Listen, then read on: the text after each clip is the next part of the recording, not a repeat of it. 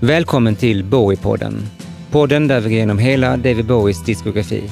Ett album per avsnitt. I det här avsnittet ska vi lyssna igenom Tonight och till min hjälp har jag Bowie-trollkonstnären Svante Lodén.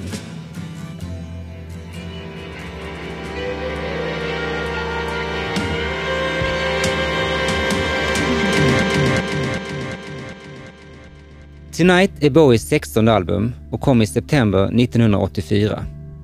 Efter megaframgången med Let's Dance, som släpptes året innan, och den efterföljande Serious Moonlight-turnén, som tog Bowie till 15 länder och sålde 2,6 miljoner biljetter, var Bowie nu på sin absoluta kommersiella peak. Skivbolaget EMI var såklart angeläget om att få en uppföljare så snabbt som möjligt. Och redan innan turnén avslutats hade man börjat tjata på Bowie att han skulle gå in i studion igen. Så efter en kort semester på Bali och Java tillsammans med sin trogna assistent Coco Schwab samt Iggy Pop och hans partner Sushi Asano påbörjades inspelningen av vad som skulle bli Tonight bara fem månader efter turnéns avslut. Problemet var bara att Bowie sällan skrev nytt material på turné och han hade således bara två nya låtar med sig in i studion. Resten fylldes ut med covers och eller samarbeten med sin polare Iggy Pop. Övrig personal är mer eller mindre samma som på Let's Dance, det vill säga Carmine Rojas på bas, Omar Hakim på trummor och Steve Elson och Stan Harrison på saxofon. Carlos Alma, som inte var med på Let's Dance, kallades in som gitarrist eftersom han hade varit bandledare på turnén. Men en nyckelspelare från Let's Dance som inte kom tillbaka var producenten Nile Rodgers. Istället vände Bowie sig till Derek Bramble, före detta medlem av bandet Heatwave, och bad honom producera. Hugh Patcham, en betydligt mer etablerad och erfaren producent som jobbat med Phil Collins, Peter Gabriel, XTC och Police, fick uppdraget som ljudtekniker. Något han accepterade bara för att det var just David Bowie som frågade. Det skulle visa sig vara en dålig idé att ha två producenter involverade och när Dereks oerfarenhet som producent började visa sig valde Bowie att kicka honom och avsluta arbetet med Patcham. Man valde att spela in i studion Le Studio som ligger ganska avlägset, cirka 16 mil utanför Montreal. Patcham var bekant med studion eftersom han hade mixat Police Synchronicity där nyligen. Liksom inför Let's Dance hade Bowie gjort demos inför sessionerna. Men liksom på Let's Dance så spelar Bowie inga instrument själv på skivan. Överhuvudtaget känns Bowie inte särskilt engagerad i arbetet, vilket han själv har medgett. I very much left everybody else to it. I must say, I just came in with the songs and the ideas and how they should be played, and then watched them put it all together. It was great. I feel very guilty about it. I did five or six pieces of writing, and I sing a lot. It was nice not to be involved in that way. Kritikerna var inte särskilt förtjusta när skivan släpptes, men den såldes som smör och blev Bowies fjärde mest sålda album efter Ziggy Stardust, Let's Dance och Blackstar. Givetvis beror detta till stor del på att det är just uppföljaren till Let's Dance. Och så fort folk faktiskt började lyssna på skivan sjönk försäljningen markant och den har kallats världens minst lyssnade hitalbum. 1984 lyssnade man på Purple Rain med Prince, Born in the USA med Bruce Springsteen, Like a Virgin med Madonna, 1984 med Van Halen, Ride the Lightning med Metallica och Private Dancer med Tina Turner samt hits som Careless Whisper med George Michael, I just called to say I love you med Stevie Wonder, The Neverending Story med Limahl och Pride in the name of love med U2. På bio såg man Ghostbusters, The Terminator, Indiana Jones och det fördömdas tempel, This is Spinal Tap, Karate Kid, Gremlins, Snuten i Hollywood, Terror på Elm Street, Footloose och Amadeus. Andra världshändelser värda att nämna är att Herreys vann Eurovision Song Contest med Diggiloo Diggiley, Indira Gandhi mördades, Apples Macintosh lanserades och ett gäng artister spelade in Do They Know It's Christmas för att samla in pengar till svältdrabbade i Afrika.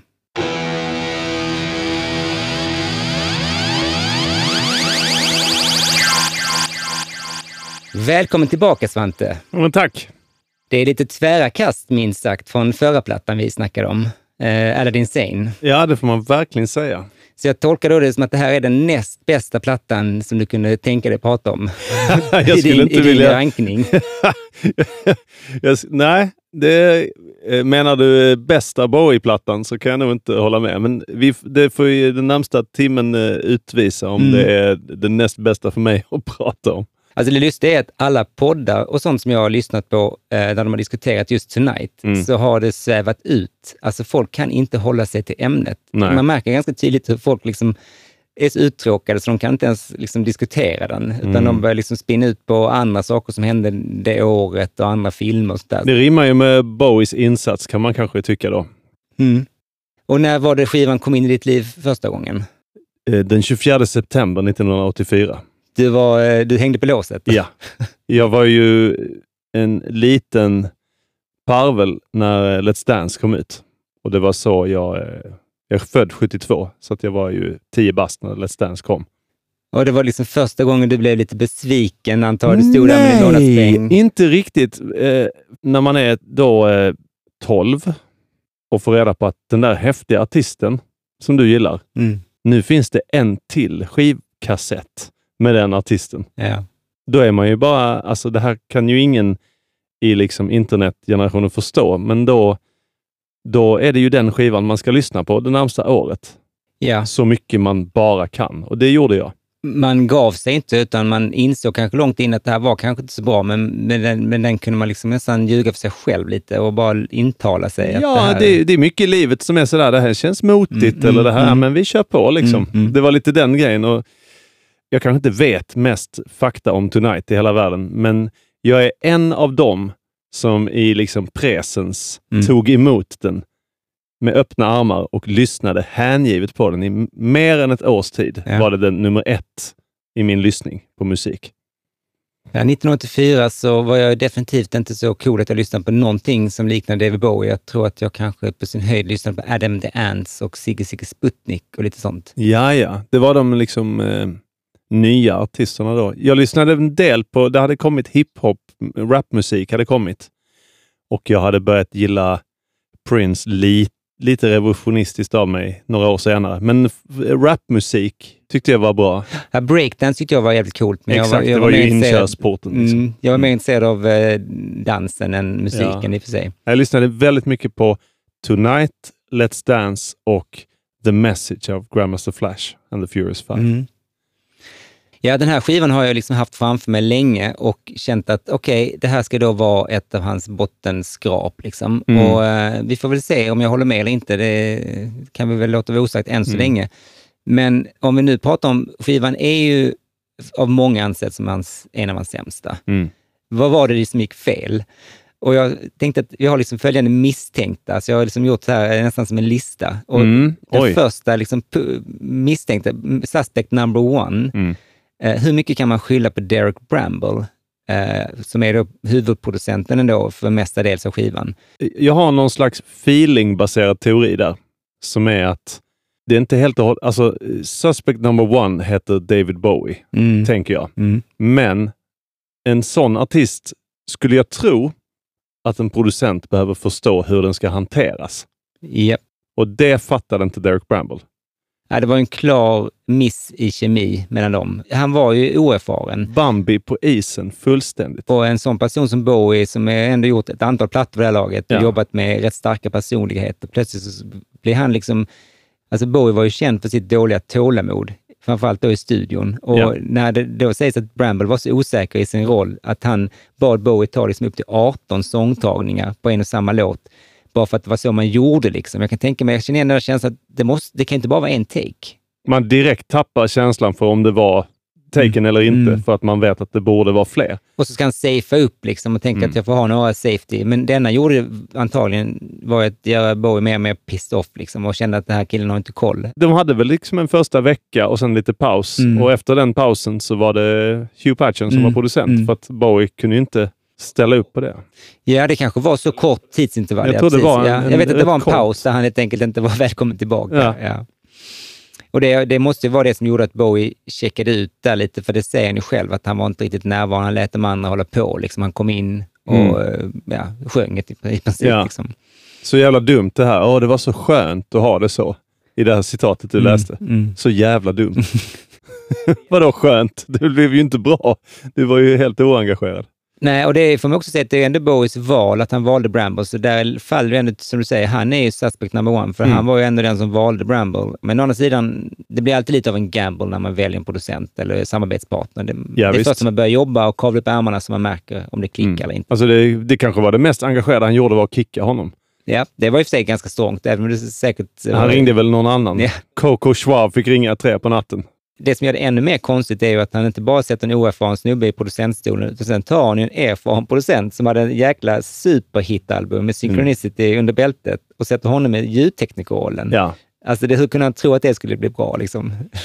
Alltså, var det så att han liksom ville ha det jävligt uppdaterade trumsoundet och ville ha en tekniker att falla tillbaks på när han hade liksom en osäker producent? Alltså. Aloma sa ju, eh, han kommenterade hela eh, det här liksom upplägget i efterhand. Bramble was a nice guy, but he didn't know jack shit about producing. Nej. Och nu när jag tänker på det, det slår mig i denna stund att det kanske var så enkelt att efter att han har gjort Let's Dance med Nile Rodgers, som han ju medvetet inte valde att kalla tillbaka. Mm. Det kanske var att han ville inte ha en producent egentligen. Alltså han ville inte ha en producent med stort P i alla fall. Det är ego. Han har ju alltid haft nytta av en producent som är Mm. stark. Och han har jobbat med producenter som helt, Ja, alltså verkligen format vad det ska bli för skiva.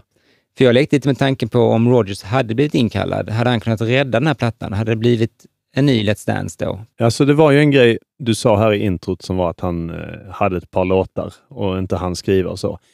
Men storyn är ju att han hade ju uppåt tio demos och Carlos Alomar var jätteförvånad. För att så här mycket har Bowie aldrig kommit med. Och det var bluesiga, pilska, jammiga låtar. Pajam och Alomar var skitpeppade. Och de försvann jättefort ur skissen utan förklaring. Ja, jag hörde också att det fanns demos man hade döpt sådär rudimentärt, bara ett, två, tre, som Mm. innehöll hur mycket som helst. Mm. Och de har ju aldrig sett dagens ljus. Det skulle man verkligen vilja lyssna på vad som fanns där. Då flög han dit eh, Bramble till Schweiz Mm. Och med schweiziska musiker gjorde någon slags jammiga demos. Ja, ja, okej. Eh, och det materialet, det har ju aldrig någon människa hört utanför Nej. studion där. För det var en grej han ofta upprepade också när han försökte liksom försvara den här plattan i efterhand, eller förklara kanske att ja, alltså jag, jag sjabblade bort det. Demosarna är så mycket bättre. Han lovordade ofta dem, men han, Mm. han satte aldrig upp dem liksom, så att vi kunde lyssna. Så att uh, you never know. Alltså man kan väl gissa att de var, det fanns energi i dem. Det var ju Mm, säkert mm, otroligt rudimentärt. Energi är ju det som vi lite saknar här i resultatet. Jag tror, jag tror det är absolut så att han ville distansera sig från en ny stjärnproducent, för att han kände sig nog lite störd över hur mycket Nile Rodgers blev eh, creddad för framgången med Let's Dance. Med all rätt ju, för han Ja, var visst. ju så jäkla väsentlig för den Alltså han skivan. hade ju levererat exakt vad som beställdes. Ja, nu exakt. ska vi göra en, hit, en hitskiva här. ja. Ja, då kör vi. Jag älskar ju Bowie så himla mycket, så jag har lite Mm. svårt att ta till mig att han hade den här lite töntiga sidan. Mm. Att hans ego var så eh, lättsårat ändå. Men han var väl inte mer en människa ändå, trots Det här allt. töntiga egot kommer ju på liksom fritidsgårdsnivå Ja. och hänger med vissa livet ut och andra släpper det. Liksom. Sen har jag då som eh, suspect number two då, Mm. det är ju att produktionen kan vara en del av problemet här. Eh, men det faller lite på sin egen logik, för att det är bara en jobbig produktion när man lyssnar med dagens öron. På den här tiden så lät ju det mesta så här, så att den kan ju inte ha floppat på grund av att den inte lät eh, modern. Men det finns någonting i produktionen som är dåligt, som inte är hur det är mixat. Som är hur det är arrangerat och uppstyrt. Vilken eh, vibb det finns i inspelningarna. Jag tänkte på det nu när jag lyssnade tillbaka på den med liksom mer kritiska musikantöron. Mm. Det svänger ju nästan aldrig, trots Nej. att det är en så otroligt skicklig trummis Mm. och så otroligt skickliga musiker. Det, det är så jävla osvängigt Ja, ofta. ja det, det har du helt rätt i. Jag, jag, och det, det, är produc- det är faktiskt producentens fel. Mm. Det finns ingen vilja. liksom. Alltså vad har du för relation annars till 80-tals-sound? Vurmar du för det eller du tycker det är cringeigt eller du bara lärt dig att se det som en... ja, Nej, jag, jag en kan av- gilla det ganska mycket. Jag kan gilla, jag gillar uh, The Thus första plattor. Mm. Jag gillar uh, So av Peter Gabriel. Mm. Där man liksom har mejslat fram någonting som är liksom hand i handske med det här soundet. Mm. Och som har liksom ett konstnärligt ärende. Liksom. Jag är liksom... Jag flippade ut när jag var liten och såg liksom In the air tonight med Phil Collins på tv. Det är liksom rätt cheap det här gatade, men det, jag liksom minns hur häftigt jag tyckte det var då. Jag tror också, jag håller nog med att jag, jag värjer mig inte emot soundet som Nej. så. Det kan funka, men Ja. du sätter nog liksom huvudet på spiken där att det är så jävla dåligt arrat. Och stundtals. prodd, alltså det är Och- ingen som har skött om de här stackars musikerna. Och sen har vi då suspect number three, Mm. eh, brist på låtar.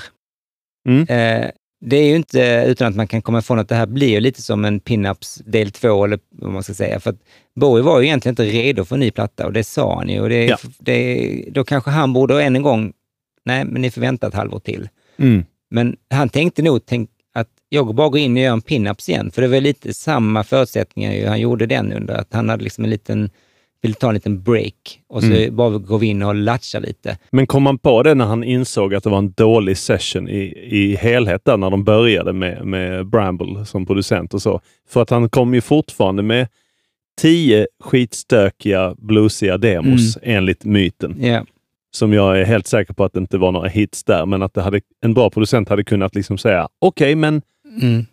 Alltså så har ju jättemånga av de bästa skivorna varit. Vi tar de här jammen och låter de här musikerna löpa och sen så släpper vi in Bowie på det.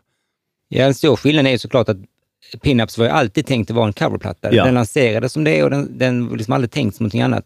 Det kan mycket väl vara så att det här blev en coverplatta out of necessity. Det fanns liksom inget annat val. The Dog Ate My Homework skulle den heta. Ja.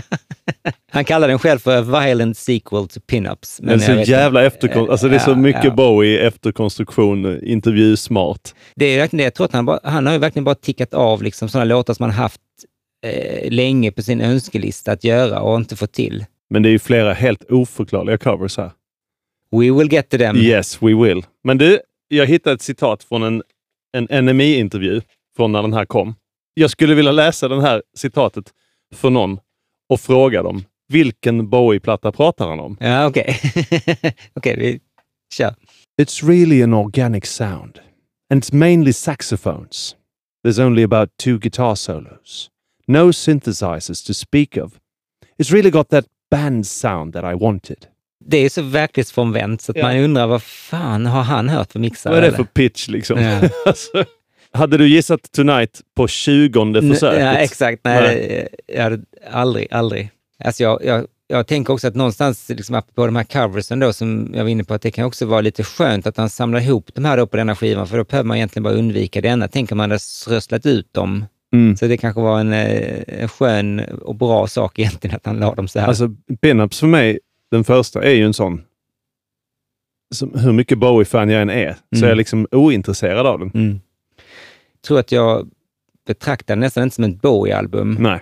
Jag var till och med tveksam på om jag skulle ha med den i podden, men Mm. jag insåg att den är ändå en del av hans eh, diskografi. Det kan man inte komma runt. Nej. Eh, men sen är det också såklart valet av låtar han gjorde, för att eh, det, det, är ju, det kommer vi till när vi går Mm. in på skivan. Och jag funderat lite på, han, han väljer väldigt mycket Iggy-låtar. Och jag har tidigare liksom nästan skämtsamt sagt i andra poddar att ja, men det kanske han, han att göra Iggy-låtar ofta för att han stöttar honom ekonomiskt, att det är bara en, som en, ett schysst Mm. sätt för honom på fötter. Kan det vara så att det var så krasst att han bara kände att han ville hjälpa honom? Iggys liv, precis här innan checkarna för eh, China Girl och det kom in. Alltså, man hade kunnat plocka ut några månader och skriva en tegelstensroman. Han var ju på nedgång här. Han turnerade konstant för att överhuvudtaget ska ha råd att leva. Men liksom Iggy var liksom Bowies pundarkompis helt enkelt. Som Ja. bara, fan, en chans till. På något sätt. Mm. Alltså han kunde ju bara skickat honom en mille i så fall Ja. och gjort en bra skiva ändå. Ja, nej det håller. Jag tror Nej. nog att det, det är nog inte riktigt så enkelt. Men det, det är ju, jag tror att de trivdes väldigt bra ihop och, och, och jobba ihop och hänga ihop. Liksom. Det har man ju, de var ju bra polare. Liksom. Och det är klart att det kan man relatera till, att det är gött att spela in och latcha i studion. Mm. Uh, Iggy var ju bara med typ i en vecka också i den här sessionen. Han var inte där hela tiden och, och styrde och ställde. Och eh, de som var med i produktionsteamet vittnar om att när han väl var där så blev Bowie lite mer engagerad, lite mer pepp, lite mer Mm. ja, ja, involverad i själva eh, produktionen. Eh, men ja, jag tänkte bara någonstans att det kanske borde lanserats som ett coveralbum, men eh, jag vet inte om det hade hjälpt. Eh, så det var min misstänkt nummer tre. Misstänkt Mm. nummer fyra är då att det kanske bara helt enkelt är hybris. Att, eh, vi har redan touchat lite på det, att han inte hade några nej-sägare i gänget som, som stoppade honom. Eh, han, hade, han var ju sin egen boss. Liksom. Ja. Eh, så att han hade väl den här känslan av att inget kan gå fel. Det är så mystiskt. Och den sista då, misstänkte, det är allmänt brist på omdöme. Det är ju en rätt bred eh, misstänkt, men man har ju visat det tidigare, där han liksom eh, siktar högt och ibland liksom träffar han ju lite under målet. Mm. Det är ju lite av charmen med honom också. Alltså det är Mm, det som är det absolut. roliga, att han, han, man vet ju inte vad fan han ska hitta på. Jag vet inte varför just denna ska vara så provocerande egentligen, för att för min del så är det många eh, som tycker att både denna och Never Let Me Down då är ju liksom verkligen the, the, the lowest Mm. of the lowest. Men jag skulle säga att Black Tie White Noise är sämre. För att, och där är han ju jätteengagerad och, och är super liksom, taggad och massa idéer och så. Och jag bara tycker att den är mycket stelare och tristare, för att där är det mycket mer trumloopar, det är inte så mycket spelat i den. Ja, ja. På den här skivan så försöker han liksom inte ens någonting. Så att den Men det är det som, det är det som, är, störigt. så provocerande. Och det är det som hisspitchen för varför Tonight är dålig är. Ju mer du gillar Bowie, desto mindre gillar du Tonight. Ja. Det enda som är förvånande är att han inte verkar bry sig Mm. om Ja, det är- sin skiva. På Black Tie White Noise så bryr han sig, fast han är helt fel ute. Mm, mm. Och liksom på 90-talet så kan man ju argumentera att det är sämre grejer som händer på vissa plattor därför att han bara... Jag vet inte vad jag ska säga. Liksom. Ja, det är, han, he phoned it in helt enkelt. Mm, ja. Det är extra märkligt också med tanke på att han kan ju, om man verkligen vill, för bara kort efter, om det var året efter, så släpper han en av sina bästa låtar tycker jag, This is not America. Mm. Och Absolute Beginners. Absolut. Också helt Toppen låt. Ja. långt ifrån detta i alla fall. ja. Ehm, men å andra sidan, när jag väl tänkte de tankarna så slog det mig att ja, och i samma veva så gör han också Dancing in the Streets. Mm. Han är ju en sån loose cannon liksom hela Ja. tiden. När man bara hör låten så är den faktiskt helt okej. Det, ja, det är, det är videon som man tänker på mest när man skäms. Precis. Så de spelade ju in den och gjorde videon samma dygn. Ja. Det får man ju ha i åtanke, att det, det vet fan. Ja. Men, men, den, men även med det i åtanke så är den, Alltså det... det, finns grejer där som aldrig borde ha satts på film. nej, men ju, ju, mer, ju mer sån press det är, desto mindre omdöme hinner man ju ha. Liksom. Ja. Ja, nej men det är väl det vi kan hålla lite i bakhuvudet när vi lyssnar igenom och så ser Mm. vi i slutet om vi har kommit fram till vad det kan vara. Men eh, jag misstänker att vi nog har hittat the guilty one här och det är Mr Jones själv. Vi kan inte klandra någon annan.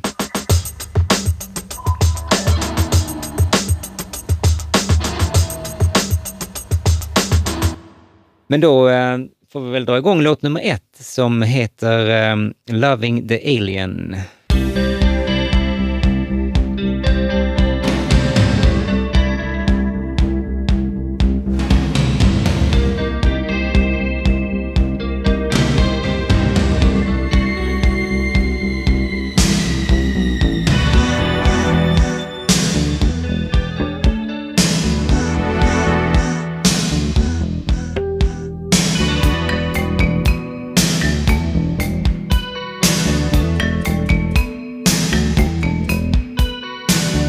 Om man stannar låten här, då tänker du att för, nu har det kommit ett nytt Bowie-album.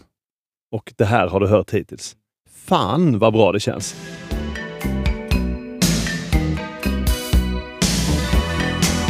Jag kände exakt så också. Jag tänkte, Ja. det här är inte så illa ju. Det här Mm. kommer att gå vägen. Det är åtta låtar till efter denna. Fan vad gött! Vad lyckliga och vilken tur vi har som får höra den här skivan. Klassiskt fall av eh, falsk marknadsföring.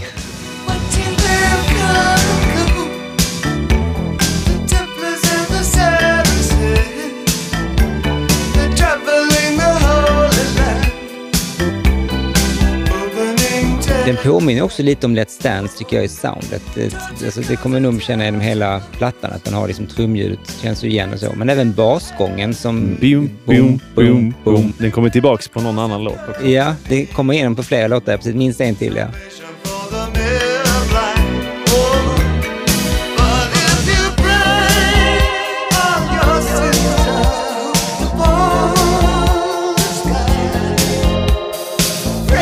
Den här eh, långa trioldrapan.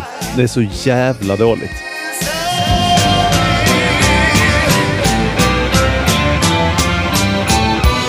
Åh, Han slår ju verkligen knut på sig själv. Det är någon form av eh, liksom, låtbygge som han inte har hållit på med på ett tag och plötsligt så blir det liksom lite... Jag vet inte vad han håller på med här faktiskt. jävligt dålig lösning. Mm, ja, verkligen. Och i den här produktionen blir det värre för att allt blir så jävla enormt. Mm. Liksom.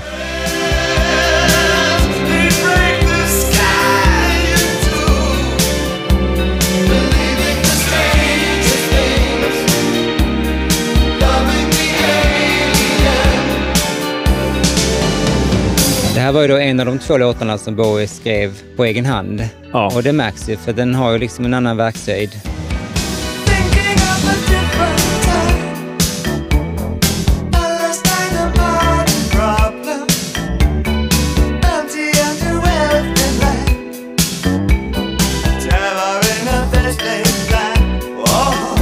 Jag gillar fan versen lite på denna. Jag tycker den är... Jag älskar den. Han sjunger bra i versen.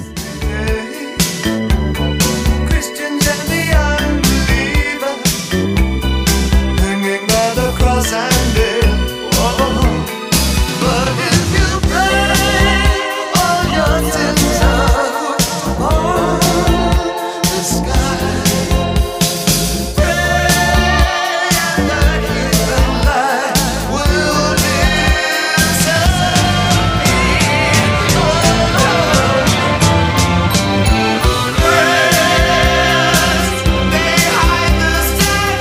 förutom den här övergången som är så här proggig och lite skitnödig så har jag lite svårt för eh, ackorden i refrängen. Det är någonting som är lite så här fake jazzigt på något vis med färgningarna som jag tycker... aha.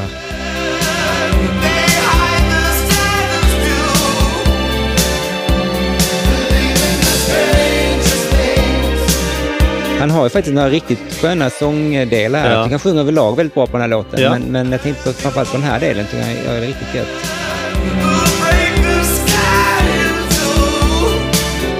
Han brister där lite. Det är så... Eh, Det tänker jag på Scary Monsters-plattan. Mm, det är mycket sådana dårhus-skrik i liten, liten låda.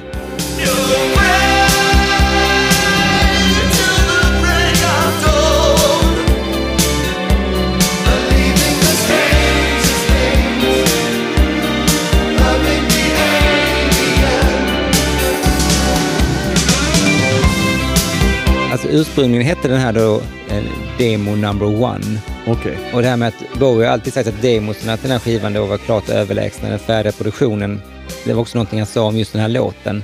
Eh, I thought Tonight and Never Let Me Down had some great material that got simmered down to product level. I really should not have done it quite so studially. I think some of it was a waste of really good songs. You should hear Loving the Alien on demo. It's wonderful. I promise you. But on the album, it's not as wonderful. Alltså för en artist som släppt så mycket alternativa versioner och bonusspår och nya utgåvor. Mm. Att göra det påståendet och sen inte släppa det. Det är bara Mm. lång... Näsan växer ju som på Pinocchio. Vilket jävla ljug alltså. Show me the money. Ja, vilket snack. Jag kan tänka mig att om det fanns fler sådana grejer på de här demogrejerna så hade det varit jävligt kul att höra. Det är verkligen en sån grej man skulle önska kom fram. Jag blev superledsen när jag läste om de här demosarna. Mm. Kanske inte för att jag ville höra demosarna, men jag hade velat höra skivan Mm. som hade blivit om de hade hållit sig till den planen.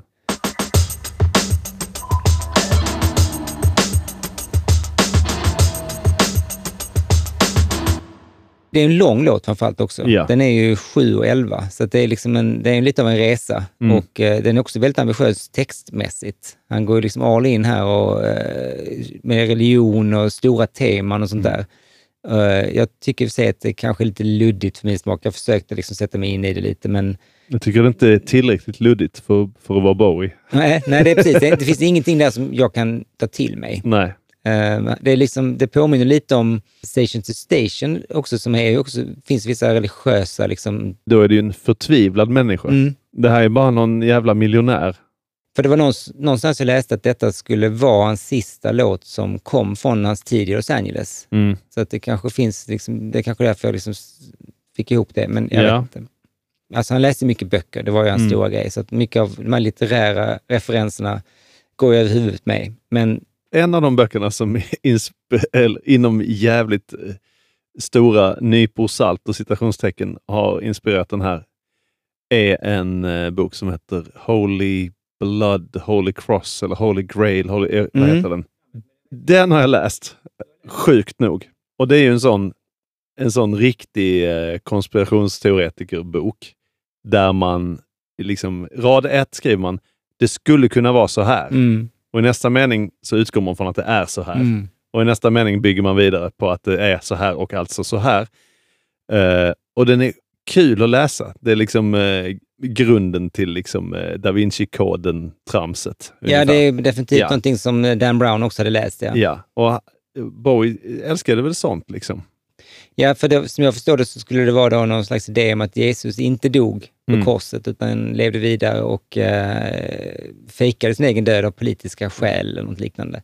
Ja, och så är det liksom, det är ju roligare med rymdvarelserna, men det är ju liksom, han tyckte ju också att organiserad religion var superknas, liksom, var kass. Liksom. Absolut. Nej, det har han skrivit om både på eh, The Man Who Sold the World, där han gjorde den här Savior Machine och sånt, Ja. som, som är verkligen kritisk mot religion som, som Ja. begrepp och som, som samfund egentligen. Men här blev det lite så här präktigt liksom. Mm. Åh, Palestina-konflikten. Ja, Mm. men jag, eh, David Bowie vill säga någonting. Mm, mm, Ursäkta mm. Arafat. Ja. Alltså det är så jävla lökigt. Det Liksom. har jag märkt inom flera av hans plattor, att det funkar inte så jäkla bra när han blir för politisk och, eh, konkret, och konkret. Ja. liksom. Mm. För första versen utspelar sig liksom i forna tider Mm. och ska vara så episk och man ska få historiens vingslag. Ja. Och sen andra versen så är det dock Palestinakonflikten. Och På pappret låter det som en, kanske en bra... Som en Iron Maiden-låt. ja, men det är, en, det, är ett stort, det är en stor grej att ta på sig. Det är inte Det är många lite- som skulle kunna ro det i hamn. Liksom. Nej. Men för min del så faller inte låten för det, för jag, jag kan faktiskt koppla bort vad det är han sjunger mycket. Jag störs inte av det speciellt mycket. Särskilt med Bowie har jag aldrig brytt mig om texterna annat än att det låter äh, gött och Nej. man plockar upp någon fras här och där som känns supermystisk och som ger en, en känsla som man kan liksom släpa runt med i flera decennier. Liksom. Eh, de bästa låtarna, jag kan fortfarande inte texterna utan till. Nej, men exakt så är det för mig också. Det är fraser här och där som betyder mycket för mig, men jag vet inte vad de betyder för någon annan. Men han är en sån mästare på att skapa stämningar med sina ord. Liksom. Mm. Det, jag tycker han är en jättebra textförfattare och superointressant att liksom dissekera. Mm. Ja, och han var, ju, han var ju tydlig själv. Han sa i någon eh, intervju som han gjorde i samband med att skivan kom ang- angående den här låten specifikt. Då, eh, that one was eh, me in there dwelling on the idea of the awful shit that we've had to put up with because of the church. That's how it started out. For some reason I was very angry. I don't know, just like everything else, it's just a song of images. I can't even see any cohesive viewpoint in my songs, säger han också. Så Mm. han, han, han kan också medge att han vet inte alltid själv vad han babblar om. Nej, men där är vi ju, det, där är vi ju jätteduktiga Bowie-fans då som Ja. tar emot texterna ungefär som de skickats ut.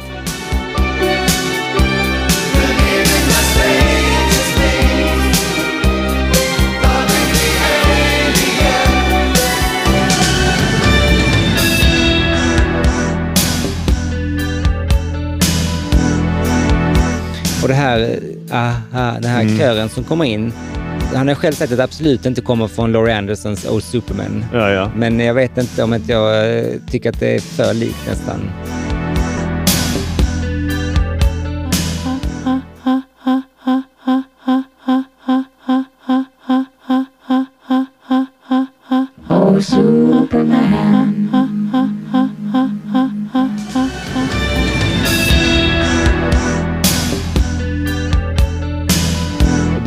Rör i samma teman Mm. som uh, Loving the Alien. Ja, hon var ju lite eh, pionjär här faktiskt. Ja. Men det är ju liksom... Ha, ha, ha. Ja. Ett vet. grepp liksom. Ja, precis. Jag Han att ville väl att, eh, jättegärna påstå att det var... Är det Philip Glass eller John Cale? Vem är det som har gjort Mm, det? jag, jag tänker att det är nog mer så fall Philip Glass som han Ja. har varit inspirerad av här, tror jag. Glad Bowie tyckte det var lite mer Mm. klass och, och var inspirerad av, av Philip Glass.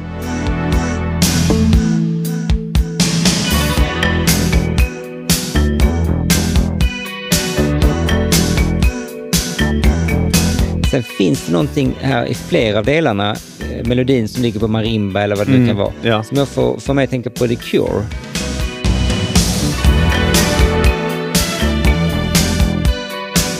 De här stråkarna som så uppenbart spelade på keyboard, det är liksom inget snack om det. Och det kan vara ganska gött tycker jag när man inte hymlar med det så att säga. Men det här är faktiskt riktiga stråkar. Okrediterade musiker. Jaha, det är det? Arif Mardin har skrivit uh, arret. Okej. Det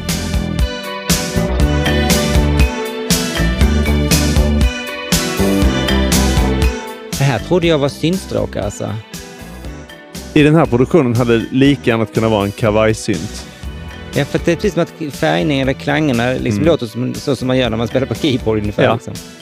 Eh, vad jag kunnat luska ut så Mm. är det Mm. eh, riktiga lirare.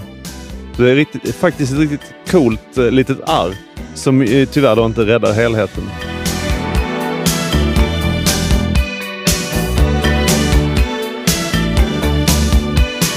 Ja, det här är ju super lullaby liksom. Verkligen. Disintegration-plattan. Ja.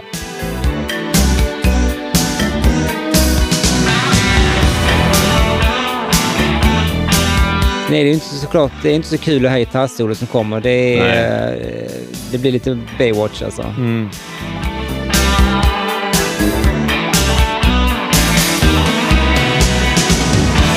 Och det skulle ju kunna vara ett Steve Ray Vaughan som kom in här ju. Ja, då hade det allt varit förlåtet. För det är bara, det, det trotsar all genre och smak. Det är bara så mycket liksom, tryck i det när han kör. Det här är så uppenbart att han är inne på Let's Dance Ja, konceptet. Och det, det, jag tycker inte det funkar en platta till. Det här med att oh, vi ska ha dansmusik med en bluesgitarrist. Det kändes ju på sin höjd fräscht där, men här känns det... Nej.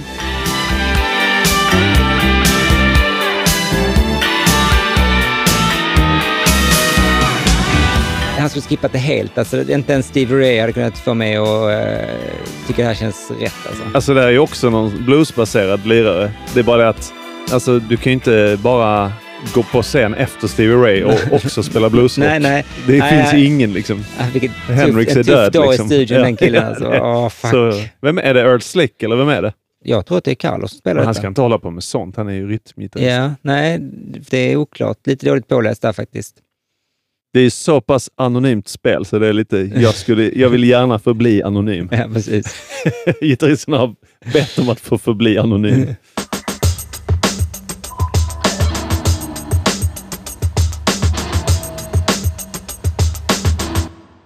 Carlos Alma hade en liten kul idé om att eh, han ville att Grace Jones skulle sjunga på den här. På den här låten? Ja, jag har ett citat där, där han pratar om detta i en intervju. I would have loved to have heard Grace Jones sing Loving the Aliens. Oh my gosh. Yes. That would have, Loving the Aliens. I would have said to myself, Yeah. that's some grand shit. That Alltså Carlos är alltid så glad och liksom god galosch. Liksom. Han bara Han är härlig. av allting. Ja, liksom. Han är härlig. Han nog det är en skitbra idé alltså, för Love in the Alien. Det är en skitbra idé med Grace Jones, tycker jag. Jag också. Jag kan tänka mig att det skulle kunna Mm. bli riktigt coolt faktiskt. Nej, alltså som sagt, när jag drog igång den så kände jag, okej, det, här, det här kan ju funka. Mm. Alltså det kommer inte bli min favoritplatta, men jag, det här kan bli en, en härlig resa. Ja. Eh, och jag har väl egentligen aldrig varit en sån här snubbe som har gått in och lyssnat på live-tagningar för att sen se hur han tolkar låtarna tio år senare och liknande. Mm. Men jag kunde inte värja mig för det var så många som sa att hans live-tolkning av denna eh, på reality-turnén kanske det var, det vet jag inte exakt, eh, långt efteråt i alla fall, eh, var vida överlägsen arrangemangsmässigt än vad den är på plattan. Så jag undrar, har du hört hur han gör den live i, i den avskalade versionen? Ja, han jobbade med en, någon gitarrist som hette Jerry Leonard, tror jag. Mm. Det stämmer nog. One older song that we decided to do on this tour came about because uh, Jerry, Jerry Leonard and I did an arrangement for a New York show last year of this song, and it seemed to be satisfactory. It seemed to be the way that should maybe always have been done. I don't know. We like doing it this way anyway. This is called Loving the Alien.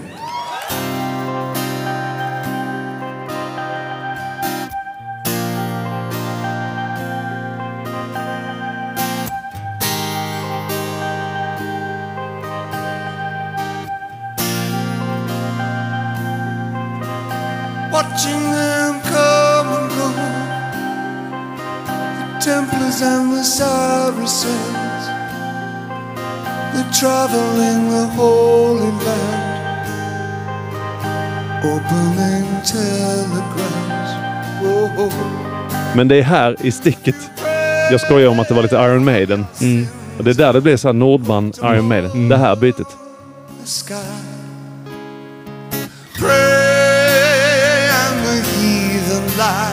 the Ja. Men, And the heathen!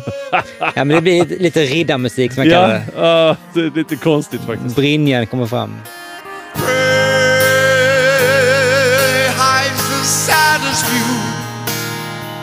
För mig händer det liksom två saker samtidigt när jag hör det här. Dels är det ju härligt att höra honom sjunga den utan eh, det här bombastiska som händer när det inte är vers. Men det är också lite som den där när Ryan Adams gjorde Wonderwall och så spelade de den på Espresso House Ja. hela tiden. Mm, mm. Och så var det bara sån 90-tals mys, äcklig trubadurgitarr Det är liksom inte det som var felet. Produktionen och arret, allting är toppen Mm, i mm, originalversionen mm. fram till sticket börjar. Ja, jag håller med. Det här, det här är en live-version. Ja. Den ska vara live. Alltså det är ett supermoment de ger publiken varje gång de gör det här. Den har ju den charmen just för att man ställer den mot originalet. Ja. Hade detta varit den enda versionen så hade den känts som en, okej, Mm. liten såsig grej liksom. Mm. Man får ju lov att lyssna på låten och inte liksom bli bortstött. Thinking of a different time. Palestine, a modern problem. Bounty and a wealth and land. Jag tycker han sjunger riktigt fint där alltså. Oerhört bra.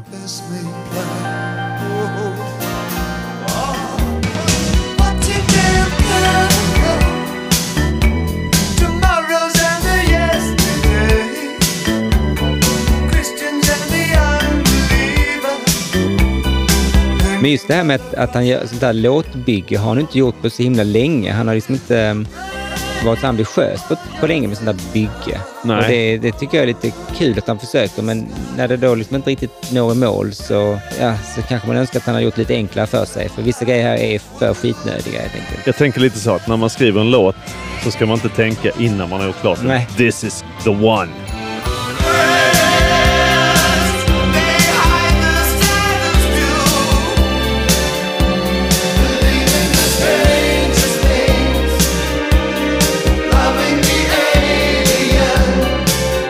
Och här klarar sig liksom kören och det som är med, de som är med och sjunger här. De får det att funka här.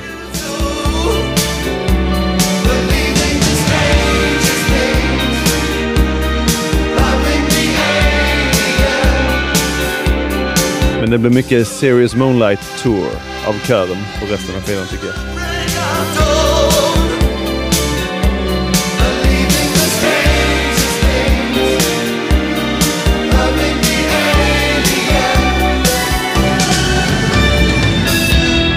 Sen så har jag lyssnat en hel del på, ska jag nu erkänna, på Dire Straits. Mm. Och eh, det kan man höra vissa av de här senare, Dire Straits, eller Love Over Gold och de här plattorna.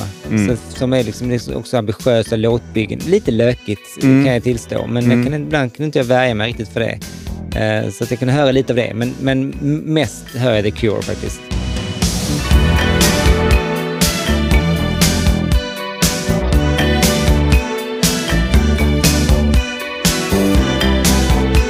Har sina ups and downs men så långt är man ju fortfarande beredd att lyssna på resten av skivan.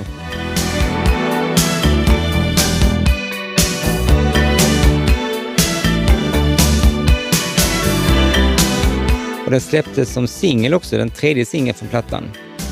Och eh, såklart är det då längsta låten på skivan.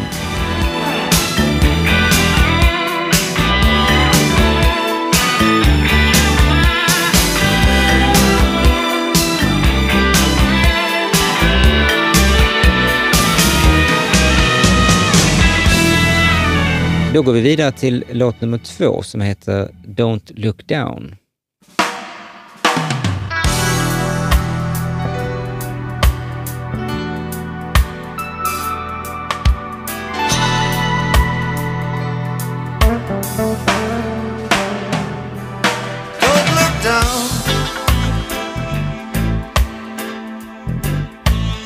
Making sort of crazy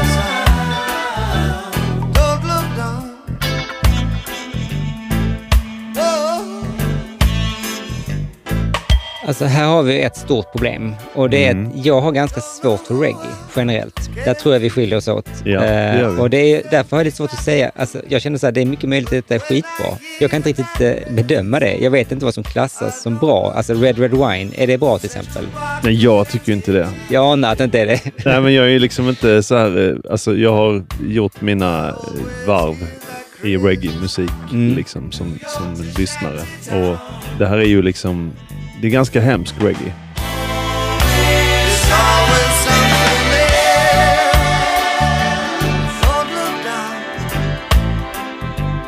Men det hemskaste allt är ju att höra David Bowie göra en reggae-låt och på liksom rad tre göra någon slags sikta mot stjärnorna imitation av Bob Marleys sätt att sjunga. Så det är så otroligt förolämpande för både Bob Marley och David Bowie och för lyssnaren.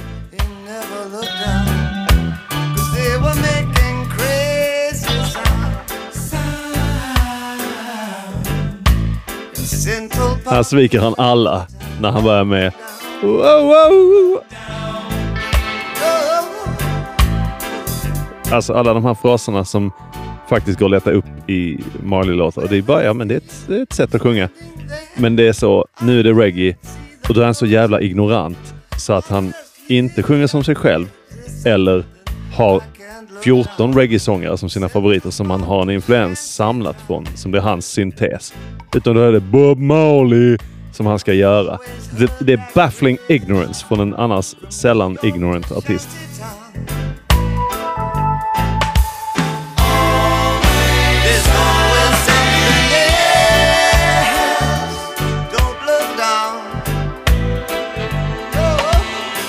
Alltså, jag blir inte så provocerad för jag kan liksom inte mycket om reggae, men till och med jag fattar att det här är kass. Men jag tycker du sätter verkligen liksom ord på det genom att säga sikta mot stjärnorna är ju perfekt beskrivning, för det känns så Formula 1A om vad han uppfattat att reggae är för någonting. Mm. Men sen så tänkte jag då, aha, men vänta här nu, han gjorde ju en jävligt ball turkisk reggae på Yassassin Mm. på Lodger. Kunde han liksom inte göra någonting sånt, liksom lite edgy av det, utan det är så jäkla middle of the road. Här blir det yacht radio som jag skrev. Alltså Ja, det, är bara, det är så, man ska bara ha det lite i bakgrunden i någon bar någonstans. Ja. Liksom. ska inte lyssnas på.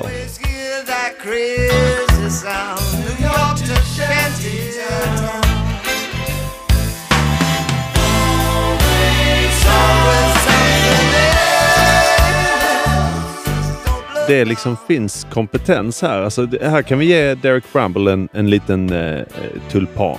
Han spelar väldigt bra bas på den här låten.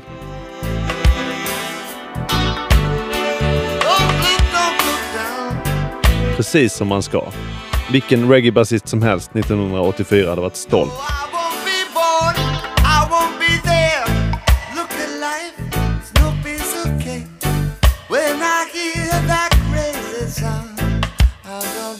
Men, men det, det är ju en kulturell appropriering här som, som inte är snygg. Alltså det är inget Ja, han är om. ju liksom bara... Han står och snubblar på gränsen till att göra såna här eh, dialektimitationer. Liksom. Jag undrar om han klämmer i med lite patois någonstans. Jo, det gör han. Han har en Ja, fejkaccent det, som är, är full, lite för full, mycket. Alltså. full blackface alltså. Mm. Det är svårt att höra. Alltså.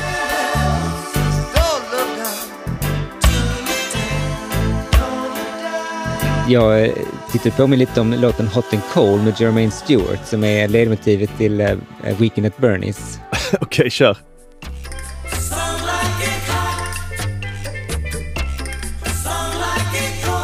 Det här är ju rena rama havet är djupt.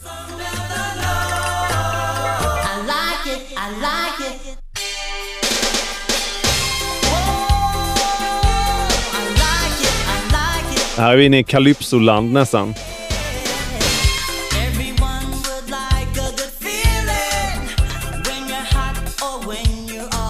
Alltså för mig är de liksom i samma härad.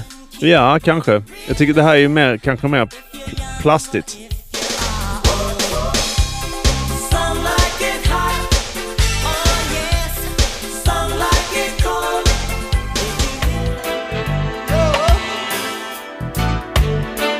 Här är mer någon slags eh, Steely Dan-ådra liksom. Mm, det är sant. Han vinner lite faktiskt. Så illa är det inte som, som Weekend at Bernie's.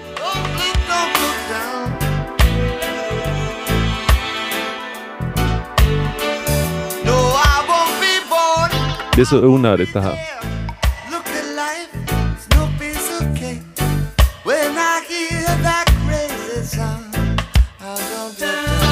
Nu har vi inte nämnt det, det här är ju faktiskt en cover. Eh, den skrevs då av Iggy Pop och James Williamson, som också var med i Studios. Eh, och den var med på New Values från eh, 79. Vi kan höra lite på eh, originalversionen för att se hur den gjordes av Iggy. look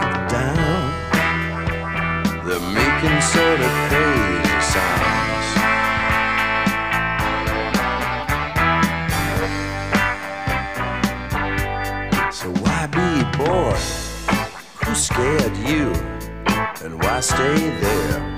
It's no piece of cake. Jag kan förstå att han föll för den här låten. Tänk att den här kan vi väl göra någonting ball med.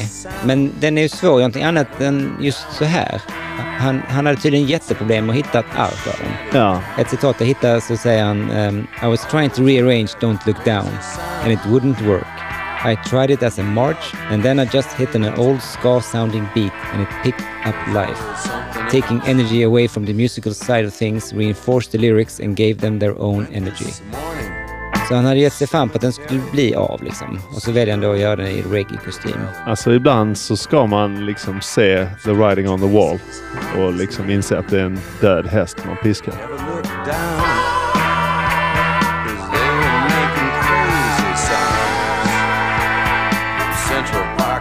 Jag tycker inte det är en superintressant låt med Stooges heller. Liksom. Nej. Men här är den i sitt element. Mm.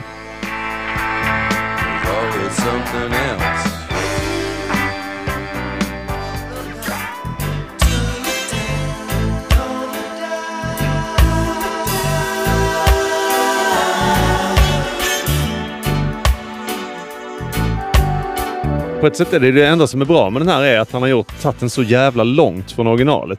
Det är ju superkreativt, eller desperat. Men det är liksom... Det i sig är kul, tycker jag. Kul gjort, skitdåligt resultat. Och man kan inte heller komma ifrån att slutet blir för mig, där sätter han liksom något sätt spiken i kistan totalt.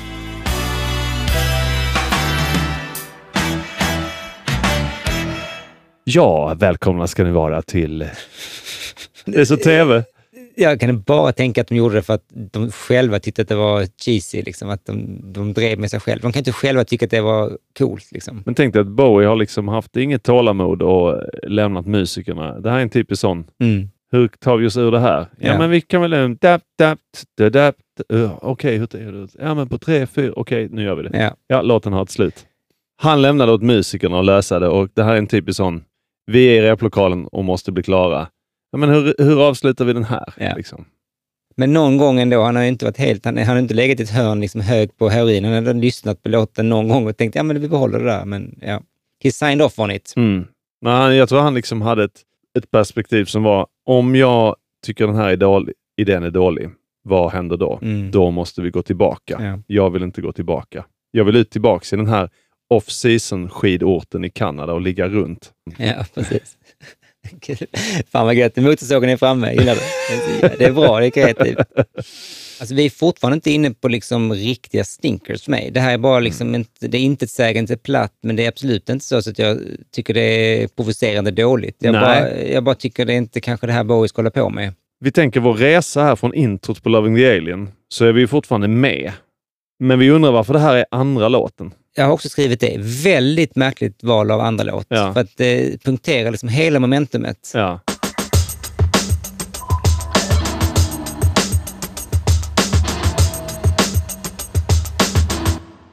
I vanligtvis brukar jag peka ut liksom när det är dags för covers, men eh, det får nästan bli tvärtom här, att jag hojtar till när det inte är en cover. hitta till när det är, när det är en riktig låt. ja.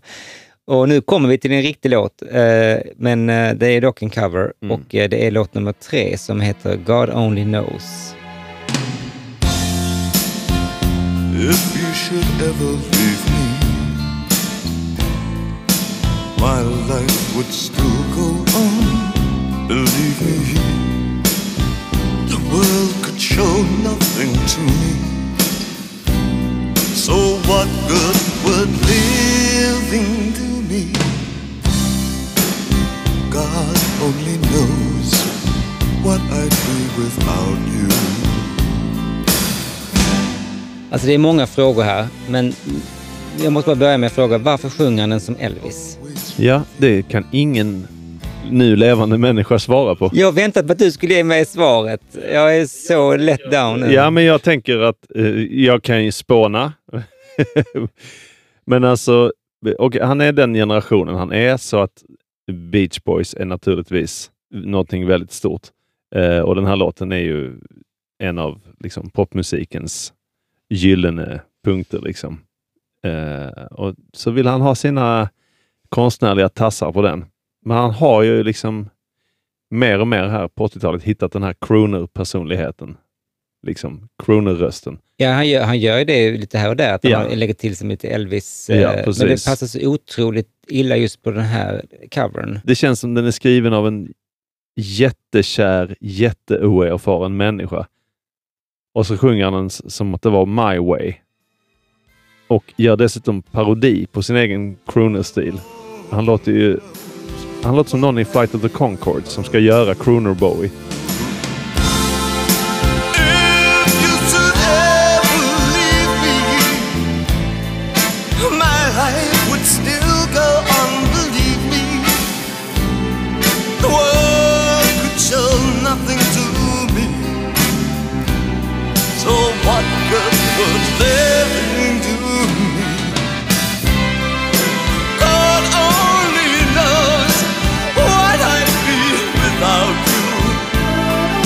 är då en cover av eh, The Beach Boys, om inte det är helt tydligt för alla. Eh, deras klassiska då God Only Knows från Pet Sounds från 1966. Och det är ju lite känsligt val av cover för mig, för att den här låten är så viktig för mig och för många andra, ska jag väl erkänna, att den sjöngs till och med på mitt bröllop. Mm. Så att jag är liksom sådär, åh, jag visste att han gjort en cover på denna, så tänkte jag, måste jag lyssna på den ens? How bad can it be? Nej, jag ska, inte, jag ska inte dra så stora växlar på det, men, men eh, vi kanske ska lyssna lite på originalet för att eh, erinra oss om Mm. låtens eh, storhet.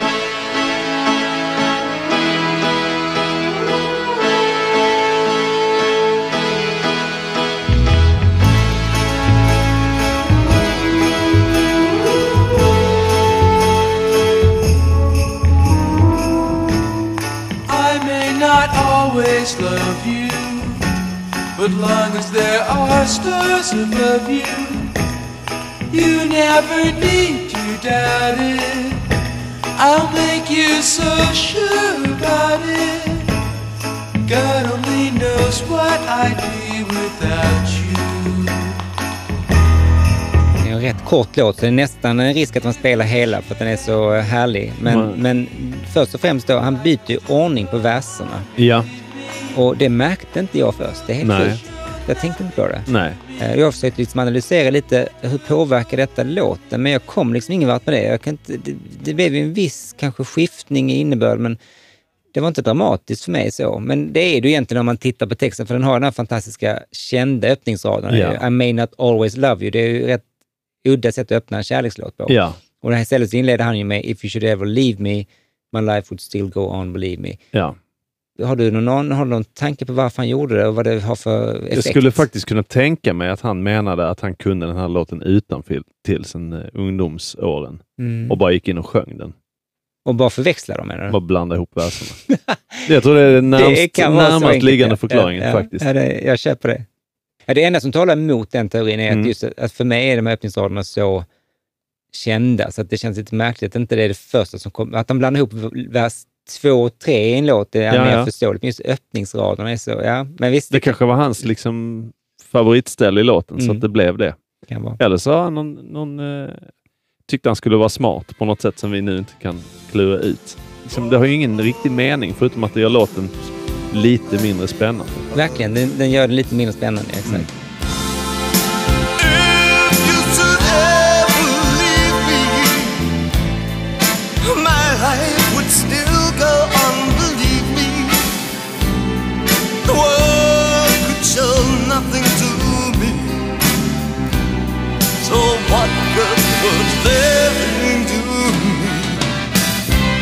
Verkar inte som att någon i teamet som man jobbar med var speciellt eh, förtjusta i den här covern eller förstod vad han höll på med.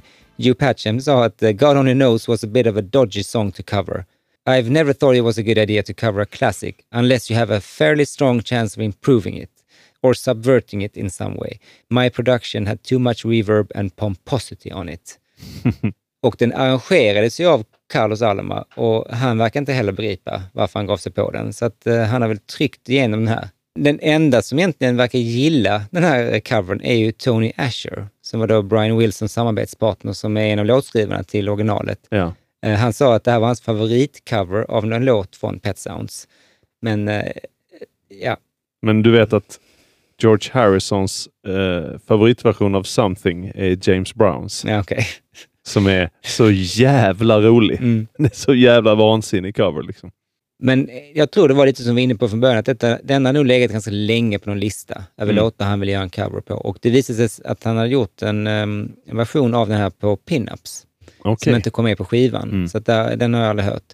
Så att eh, han hade haft ögonen på den ett tag och eh, samma år som han gjorde den här Pinups-versionen så spelade han in den med Astronets. Ja, ja. Eh, Astronets var ju det här kortlivade bandet med Eva Cherry, Jeffrey McCormack och Jason Guess. Mm. Och den versionen kom ut 95, så den finns. Och eh, den var då på skivan som heter People from Bad Homes. Och då låter den så här.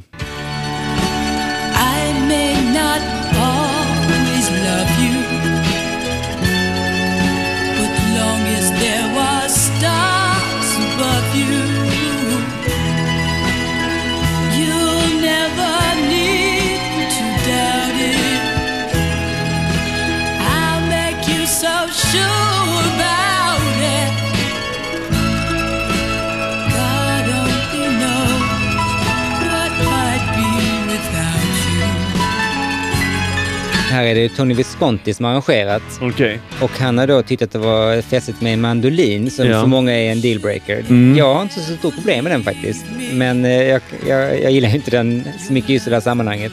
Jag är mycket svårare för att det kommer ett jäkligt räligt saxsolo in här stället.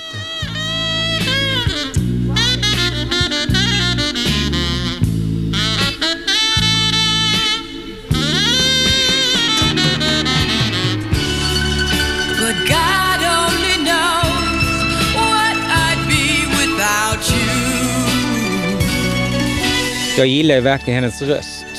Men det är det enda jag gillar här. Tempot känns fel och ja, vet, det är inte bra. Men det, här, är nu- det här är bara liksom en annan lounge act som har gjort en, alltså, så jävla onödigt. Båda de här coversen är helt, helt onödiga. Eh, Han sa själv om den här versionen. God only knows I first did and tried to do with Ava Cherry and that crowd, the astronauts, when I tried to develop them into a group. It sounded like such a, such a good idea at the time, and I never had the chance to do it with anybody else again, so I thought I'd do it myself. It might be a bit saccharine, I suppose. Och det har ni Mm. rätt i, men det blir ju liksom inte bra här, men det är ju inte lika illa som hans cover på Across the Universe Det tycker jag, den tycker jag om. Okej, du gillar den. För den, hade jag, den kände jag mig, den tyckte jag var eh, mycket, mycket jobbigare. För jag älskar den låten också i original, Mm. så jag hade så himla svårt att ta till mig den. Jag har faktiskt haft en liten, eh, när jag verkligen tvingade mig själv att tänka bort att detta är en cover. Bara se, hur skulle jag reagerat med, om detta hade varit Bowies egen låt? Ja. Då är den ju faktiskt inte så, den, då, då passar den plötsligt in i sammanhanget. Ja, men det är väl också någonstans att liksom, om en låt är tillräckligt bra. Den här låten är ju med bland liksom såna här Lennon McCartney-låtar som liksom, det går liksom inte att värja sig mot kompositionen helt och hållet. Nej, den är Men han gör bra. fan sitt bästa, får jag säga. Ja, jag fattar. Nej, jag, jag var inne på det spåret också. Det var Mm. faktiskt senast idag som jag bara kände att, fan, kan jag försöka tänka att detta ändå är en låt som du Bowie har skrivit och kanske inte den bästa jag hört, men då funkar den kanske. Men det, det ja. Mm, nej, jag försöker försvara den lite Ja, desperat. det är fint av Ja, dig. jag Det är din podd. Du Ja. får försvara vilka Ja. låtar du vill. Men, men det var mest bara att jag kände att den är så, den är så enhälligt, liksom enstämmigt hatad, så jag tänkte att jag ska försöka att älska den bara för att kunna vara Ja. lite cool och gilla den, men det går inte.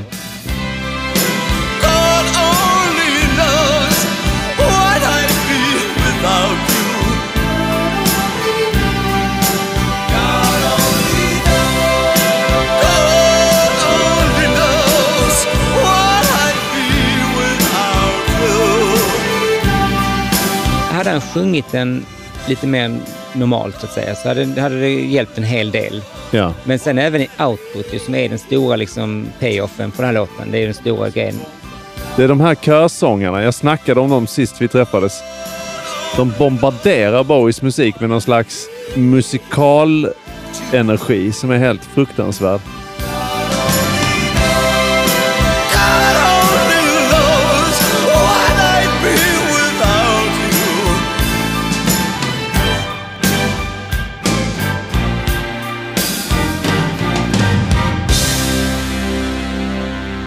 Den är, det är ju faktiskt eh, anmärkningsvärt att det är alltså Pet Sounds som är en av de bästa skivorna som har gjorts, bästa låten på den skivan och bästa låtskrivaren kanske genom tiderna, en av dem i alla Mm. fall, och bästa sångaren också. Alltså att, att allt detta som är så båda liksom för storhet bara blir pannkaka. Det är typiskt sån här this is the one-tänkande. Mm. What could possibly go wrong? Det är en farlig känsla. Verkligen.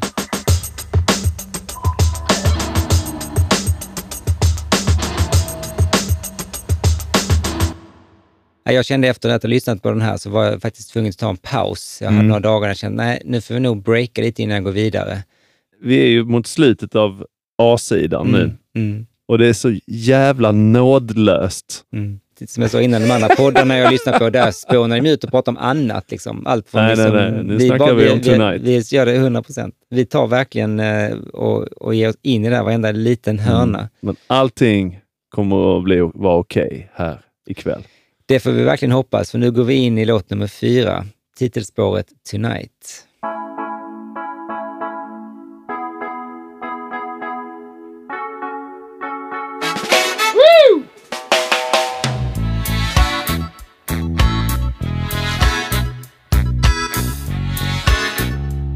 Alltså när det rackade, Du hörde att jag tjöt. Ja, ja. Här skulle det kunna vara Kikki Danielsson. Eller eh, liksom U- UB40, något soloprojekt från en UB40-medlem. Liksom.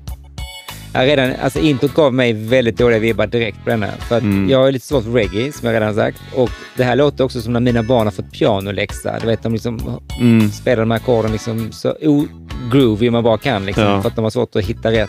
Här kommer det där, liksom att den kompetensen i rummet och ändå få det att svänga så här lite. Det är helt fruktansvärt.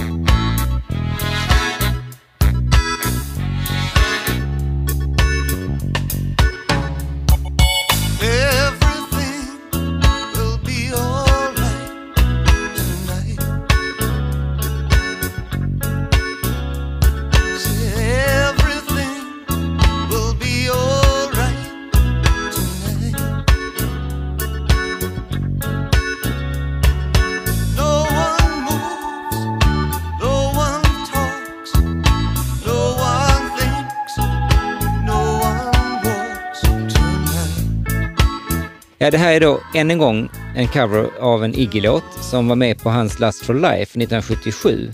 Jag tänkte innan vi går vidare så kanske vi bara ska ta en liten snabb lyssning på eh, originalet.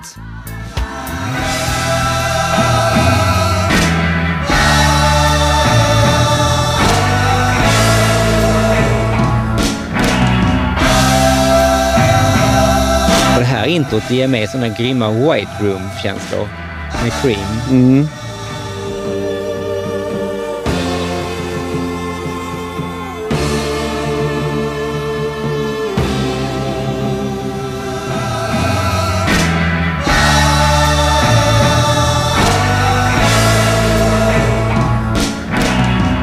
Det är ju riktigt pampigt rock. Det låter jävligt maffigt.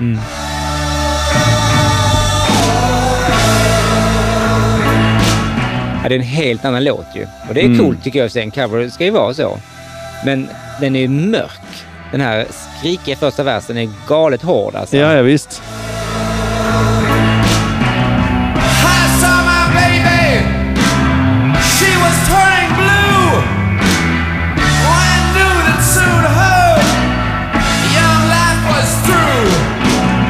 I saw my baby, she was turning blue. Det är, inte, det är bra öppning på en låt alltså. Ja. Jag lekte lite med tanke på att det kanske är en, eh, en anledning till att den är blå på omslaget. Mm.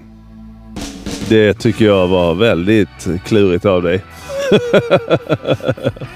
Men du har sett, den här textraden togs ju helt bort från Mm. Bowies version. Eh, Ja. Och anledningen till det, enligt honom själv, är ju då att han vill inte eh, att Tina Turner skulle behöva sjunga någonting så hemskt eller något liknande. Det är ju verkligen att underskatta henne. 100 procent. Och vi måste ju prata såklart om Tina Turner eftersom den här podden spelas in bara någon vecka efter att hon har gått bort. Mm. Så att eh, jag kan säga att hon är oerhört outnyttjad på den här låten. Och Mm. no pun intended nu när Nej. jag använder det ordet. Men hon är ju bara med och liksom dubbar honom i princip. Ju. Ja. Eh, men deras relation var ju väldigt äkta. Alltså han, har ju inte, Ja. han har inte med henne bara för att liksom slänga in en kändis. Nej, det är sådana där fina Bowie-stories. Ja, du känner till eh, storyn att hennes karriär var väl inte helt liksom, Precis. på väg uppåt. Det var, utan det var liksom hamnat- shaky. Det var shaky som attan. Hon hade gig i New York och han skulle på möte med EMI-bossarna. Och sa, jag kommer inte på mötet för jag ska se min favoritsångerska. Ni får ha mötet med mig där, Mm. på giget. Och så hade hon en awesome kväll liksom och bara Ja, ja. levererade. Ja, det fattar ju han. Mm. One of, one of the pivotal moments of her career, it's early 83. Bowie is being taken out to dinner by his record company because he's got a new record for them, Let's Dance. Everybody knows it's going to be a mega blockbuster, which it is. Everybody's whining and dining the new megastar of the music business. And Bowie's like, okay, all right, we're going to the Ritz, like, you know, Tina Turner. And they're like, who? Tina Turner? And they're like, you know, she's on your label. And her manager gets a request for 63 spots on the guest list because David Bowie insists on bringing her whole record company to see her. And also that night, Keith Richards is there, Ron Wood is there. She called that her Cinderella moment where she became a star. And to her, she thought that, was the peak and that was the end. She thought her Cinderella story was just one night.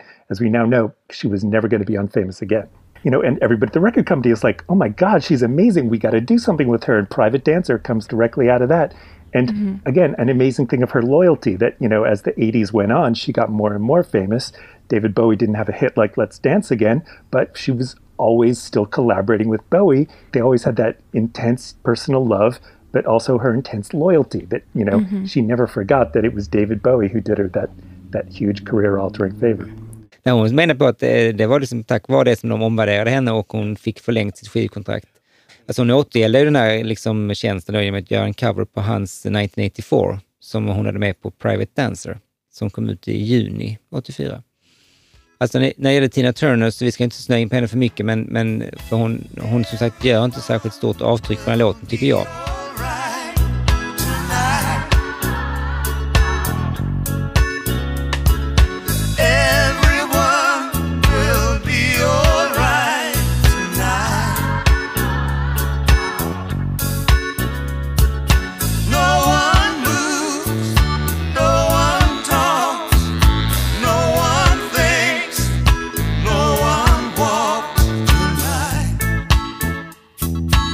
Man hör ju bara att hon sjunger fantastiskt. Ja. Alltså man skulle nästan vilja bara höra henne sjunga den. Mm.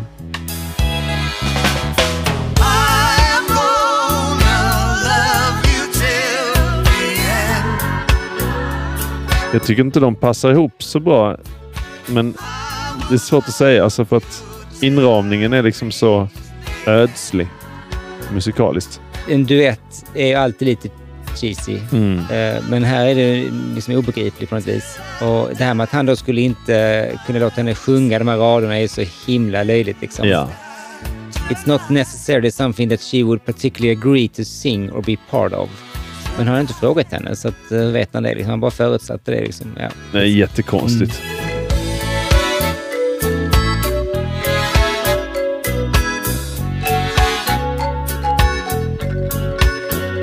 Alltså det här är ett marimba-solo.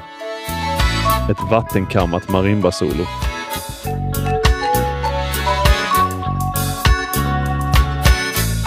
Ja, det känns som en music av ett eh, lokalt liksom, barband i Karibien. Det är liksom, Ja. ja. Engelska landsbygden sitter med en gin och tonic. Sen några jeppar i hockeyfrissa går upp. Och sen så kommer det såklart en tonartshöjning också för att göra det riktigt härligt.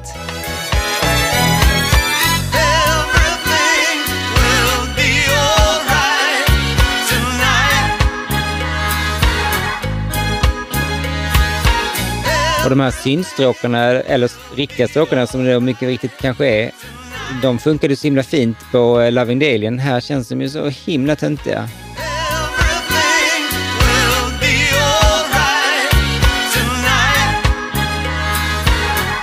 Men är du ett, ett Tina Turner-fan sådär annars, att du kan henne utan innan? Nej då, alltså jag, jag är ett fan av eh, liksom performern Tina Turner som, som vilken varelse som helst av kött och blod.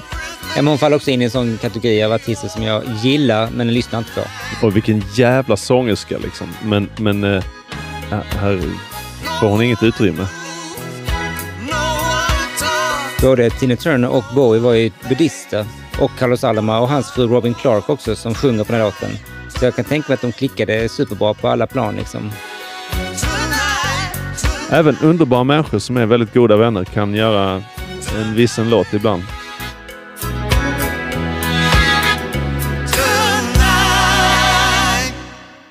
Han har ju verkligen missuppfattat den här låten på ett, ett sätt, om man nu tänker på originalet. Så, han har tappat all verklighetsförankring. Han, Ja. Hade jag inte vetat bättre så hade jag trott att det här är hans koksplatta. Liksom, för Mm. eh, det finns ingen, anledning, ingen annan rim och reson till de här besluten. Liksom. Nej.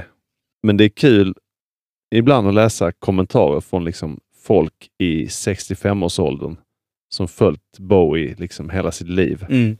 Och liksom just den här låten var det många kommentarer som att detta var den definitiva slutstationen för mig och Bowie. Mm. Här, hoppade jag av. Ja.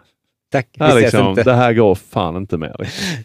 Man ser det så framför sig någon halvpackad eh, vit eh, businessman som rör sig lite osexigt liksom med svett, mm. svett i pannan och tror att han, har, att han är härlig. Sexturistmusik. Ja, verkligen.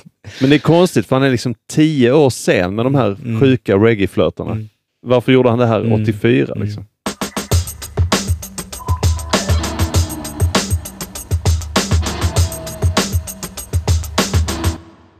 Ja, den här rundar då av sida A och eh, vi får flippa den imaginära skivan och sätta på sida B som inleder med eh, Neighborhood Threat.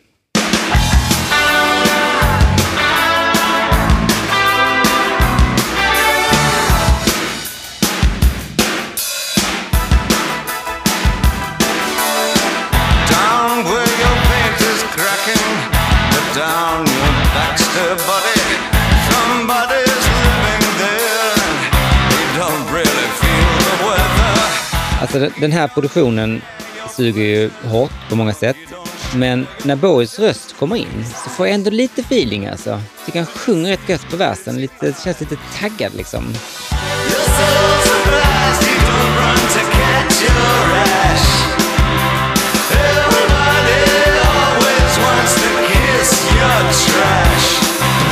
Här händer ju något för första gången på skivan.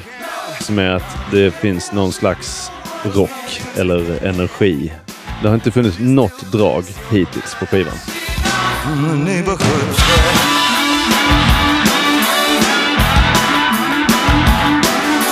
Nej, här, det här eh, är det precis som att de har gått ut och tagit några bärs och eh, kommit tillbaka lite övertända. Ja,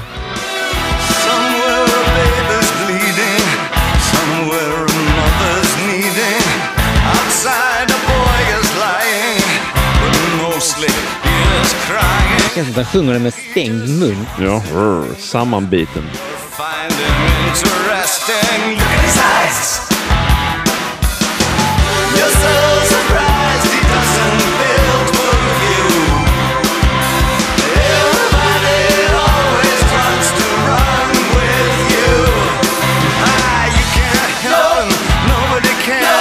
Det känns nästan som en sån här låt som skulle kunna spelas i en Jimpa-video på 80-talet. Ja, det är ett sånt tränings, träningsmontage.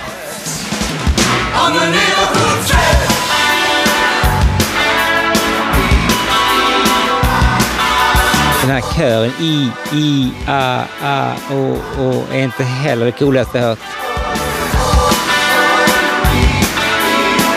Och så toppar han det då med ett trumsolo.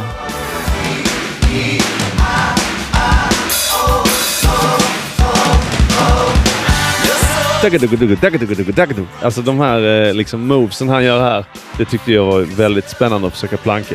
Jag tyckte fortfarande det var coolt nu när jag hörde det. Jag hör ju hur lökigt det är, men jag, jag, Ja, jag ser. Fan, lilla Svante står där och luftrummat detta. Omar Hakim var ju en jävligt liksom eh, hipp trummis då.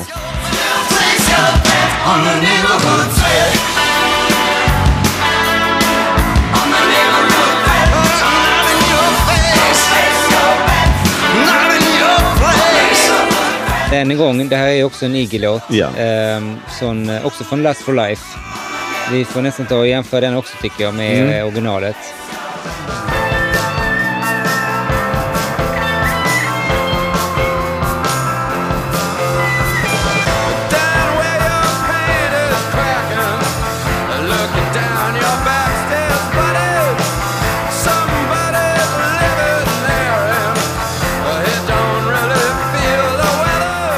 Inte kanske en höjdarlåt egentligen heller för min del, men den är ganska cool tycker jag.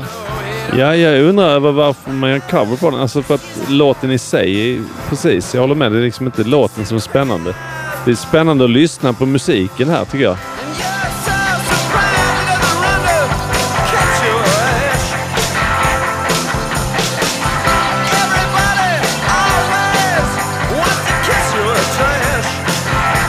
Supercoola gitarrer som Ja. kommer in här också. Det låter skitbra.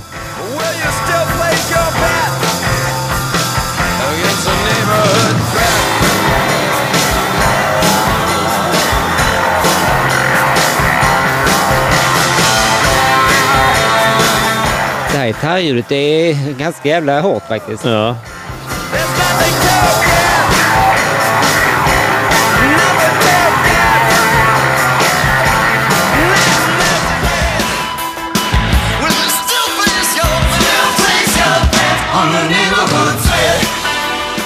Alltså just den här låten så har jag liksom svårt att hitta någonting jag verkligen gillar. Mm. Energin mm. är väl så, för det är mer svepande, att jag kan tycka det är skönt att, att de pickar upp lite. Ja. Men jag har ju ganska svårt för sådana här gitarrsolon med svajarm och trams ja. liksom.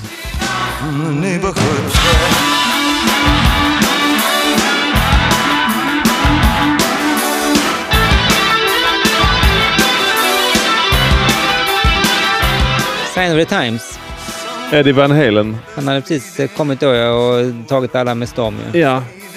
Men det är ju det, sist med det senaste. Ska det inte vara med Bowie? Nej, här är han ju hopplöst efter ju. Ja. Precis. Han är, inte, han är inte före och han är definitivt inte i samklang heller.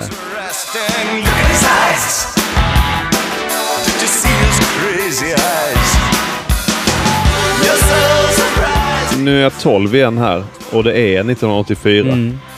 Det är eh, ett av de svåraste rockåren tycker jag. med hur saker låter. Ja. Och då är det liksom så att, ja men, ja men nu vaknar ju skivan till i alla fall. Mm. Jag hade ju inget begrepp om Lust for Life när jag var 12. Liksom.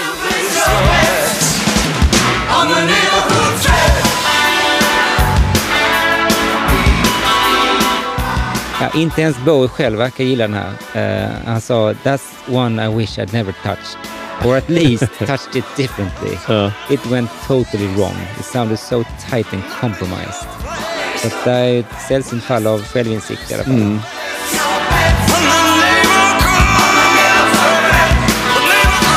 Jag skulle nästan vilja kolla hans kalsonger efter att han sjungit den här. Ja. Han tar i alltså.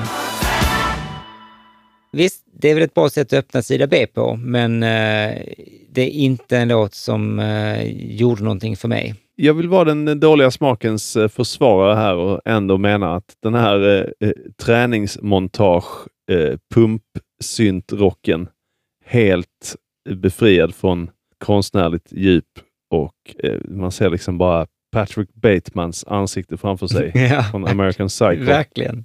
Eh, det gör ändå någonting för Mm. mig. Jag tänkte på eh, John Travolta och Jamie Lee Curtis Ja, just Perfect. det. I Perfect. Precis. Det är så här kompromisslöst, Mm. meningslöst. Mm. Det, jag tycker det, jag får en kick. Det är lite så här um, uh, aspartam-rusch. Mm. Nej, jag, om man ska säga så, att jag tycker, jag tycker mer om denna än mycket på A-sidan. Så att eh, ändå. Där är vi överens. Mm. Och nu får man nästan i så fall höja flaggan då och säga att nu ska vi lyssna på en låt som inte är en cover. Eh, låt nummer Mm. sex, Blue Jean. Blue Jean. I just met a girl named Blue Jean.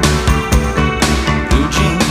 She got a camouflage face and no money. Det här var då första singeln från plattan och Mm. ehm, ja, den enda låten förutom Loving Dalian som Bowie skrev helt själv. Ja. Och jag tycker man hör det, att det är, här höjer vi kvaliteten avsevärt. Det är väldigt mycket bättre. Got a police bike. She got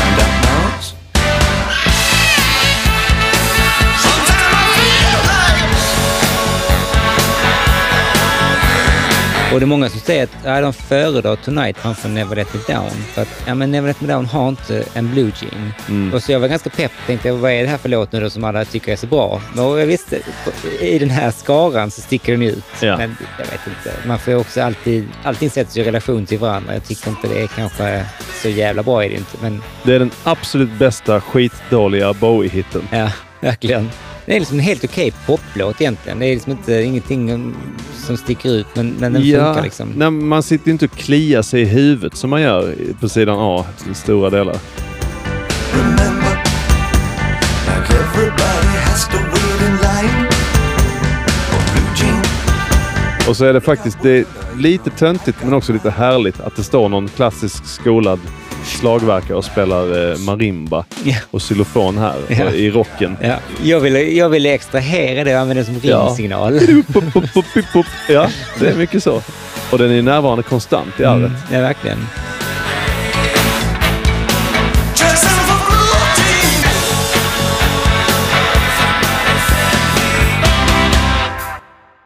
Man gjorde en väldigt ambitiös video till den här, eller minifilm kan man Det säga. var en sån där händelse. Den sändes på SVT i sin helhet. Mm. Lite som den med Bad och Thriller och så. Precis, precis. Den regisserades av Julian Temple som var inblandad i väldigt mycket vid den här tiden. Han var ju het som fan. Mm. Och eh, den är 20 minuter lång och ehm, eh, jag, är det den som heter Jazzin for Blue Jean? Mm. Jag gick in och ja, försökte kolla på den. Jag orkade inte, alltså jag pallade inte se klart den. Okej, jag, jag såg den säkert 50 gånger. Ja. Jag hade den på VHS. Jag ska villigt erkänna att det, jag var väldigt trött. Så Ja. det var inte så att jag tyckte inte den var dålig, det var mest bara att jag, jag, så jag, har- jag har inte sett den. Slappt där Sebastian. Ja, Slappt. ja, men jag tänkte att du har sett den så många gånger, så Oh, ja. ge mig bara en kort cliff notes av vad den handlar om, för mig som har missat hälften. Eh, Jazzin for Blue Jean for Dummies. Jazzin for Dummies. Eh, Bowie spelar då först och främst en eh, tönt. Då, och det är inte liksom en eh, sak jag värderar, utan han har rollen som Mm. tönten. Så mycket förstod jag. Ja. Det jag hörde att um, Gudrun Temple sa var att I still maintain that the ordinary version of himself that he plays in the film is the closest approximation of what David was actually like. It's the nearest thing to the real David Bowie that's ever appeared on screen. Mm. Men, det var, men han var ingen tönt. Men han, han, var inte, han, han, var ingen, han var inte någon... ehm, Alltså fram till Man Who Sold the World var han väl ändå en tönt. alltså Ja. en kille som springer runt i London och vill få till det. ja, okej, Och det är han här. Men här är han ju då, har de dragit det till sin spets och det är liksom nästan så här arketypisk 60-talskomedi. Att han är någon kontorsrotta eller någonting. Han är en mes som får syn på en otroligt snygg tjej. Surprise, surprise. Och han försöker på olika sätt eh, få till det och dejta den här tjejen. Okej. Men eh, det som är minnesvärt för mig är ju då att han spelar en annan roll också. Och det är rockstjärnan Screaming Lord Byron. Ja, som är en ja, ja. oerhört nerknarkad rockstjärna. Mm. Som sitter i logen och tittar stendött på sitt eget ansikte och bärs in medvetslös med syrgasmask på venuen där han ska spela. Så han spelar två karaktärer i den Ja, här? Okej. väldigt hög status, väldigt låg status. Mm, mm. Och då blir det ju så att tjejen tycker ju att Screaming Lord Byron är the beast knees. Mhm. Så då blir det ju såklart att planen är att fixa biljetter till Screaming Lord Byron-konserten. Okej. Eh, jag minns faktiskt inte hur det slutade. Nej, det säger kanske en del. Ja. Men eh, jag tyckte den var himla kul när jag var 12. Mm. Men man gjorde också två korta versioner för att kunna visa den på MTV såklart. Det är ju väldigt medvetet gjort Mm. av Julian Temple. Det är en performance-del där låten framförs. Ja, och det man ser i filmen är ju det som är i korta versionen Ja. av videon också. Ja. Men du som har sett den så många gånger, kände du igen eh, basisten i det här fejkade bandet då som antaget är i, i filmen? Jag fick reda för det för kanske tio år sedan, för de var ju, de var ju nobodies då. Men det är ju dock en av killarna i Right Said Fred. Ja, en av precis. dem man känner igen. Richard Fairbrass. Ja. Mm, jag tror han har hår här och är Jaha. redan, redan nu jätte, jättesnygg. Okej. För sexig för sin Ibanez-bas.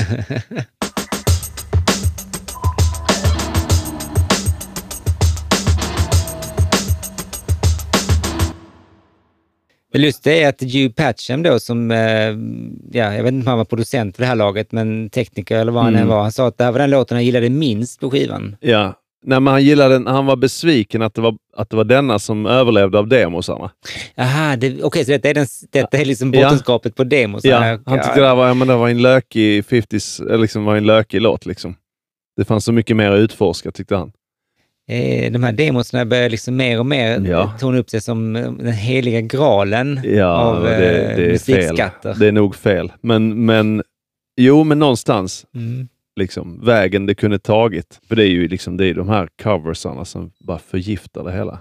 Mycket covers och nu har vi då äntligen då fått liksom njuta av en originallåt och vi går vidare med en, ännu en låt som faktiskt är skriven för skivan, ett samarbete då med Iggy som heter Tumble and Twirl. Även om jag då misstänker att även Gloria Estefan kanske var med och skrev lite. Ja, man kan misstänka det.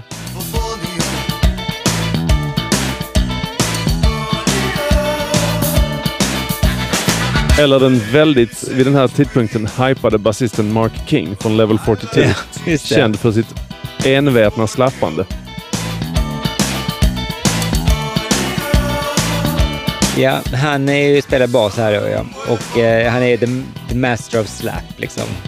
Och han fick ju ingen credit för det. Han gjorde det utan, utan kontrakt eller något liknande. Superkonstigt.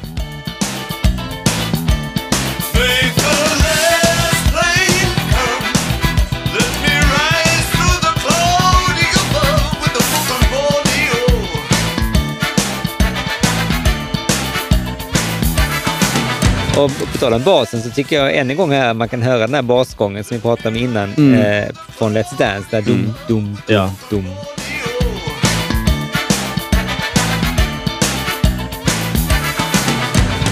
Men det är väldigt mycket basgångar som går igen i hela Bowies katalog. Det är just de där liksom jävligt traditionella prylarna.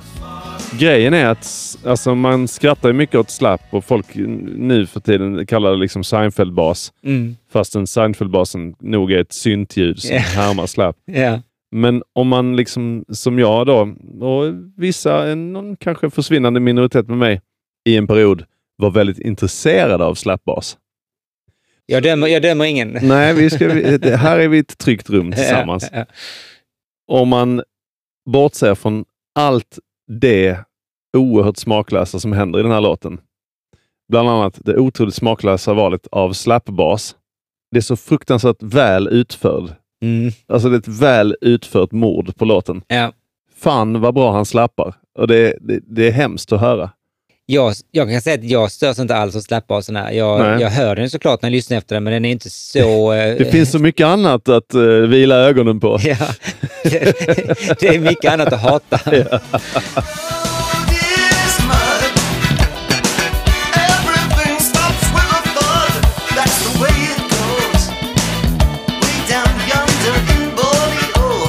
Det är ju en låt som eh, han och Iggy skrev som är liksom ganska självupplevd sådär vad jag Mm. förstått. De var liksom...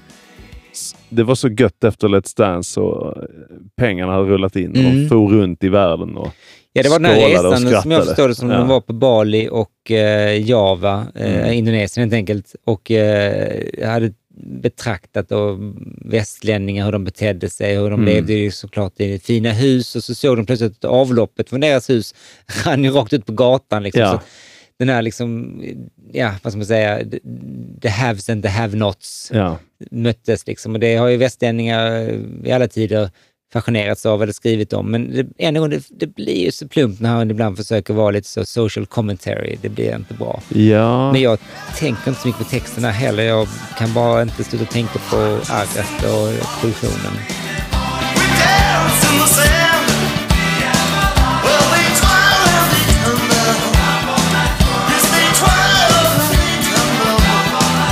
Men om du menar innan att eh, det var många trogna hardcore-fans som hoppade av på Tonight, så Mm. hoppar jag nog av när jag hör eh, såna här grejer. Spanska liksom skriket och de här breaken. Ja. En liten timbale. Alltså jag ser bara Gloria Estefan framför mig. Ja. Jag vet inte ens varför jag gör det, för hon, hon gick...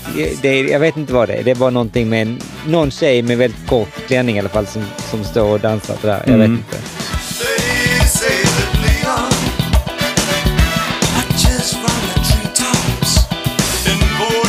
Och den här arret som då eh, är gjort av Carlos Alma, det gjorde han tillsammans med The Borneo Horns. Så det är liksom en, antagligen, jag känner inte till dem, men det, det hör mig att det här är snubbar som kan lira blås liksom. Ja. De var väl turnéblå sektion på Säkert. Serious Moonlight. Och de rör sig säkert jätterytmiskt också live till eh, musiken liksom. De är ju svinduktiga, det hör man här. Det är bara var, varför. ja, men jag vill inte höra duktiga musiker när jag hör Bowie. Jag vill höra Heroes liksom. Ja.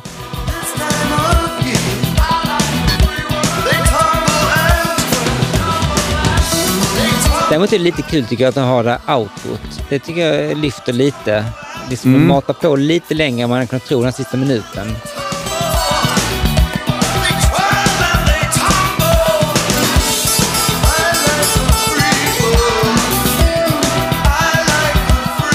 Det låter som sån här tres, sån här kubansk gitarr. Som stålsträngad gitarr av någon slag. Liksom. Ja, det är liksom bara tre dubbelsträngar. Kommer du ihåg Compay Segundo i Buena Vista Social Club? Mm, mm. Ja, okej. det är en sån. sån, sån gura. Mm. Låter som det.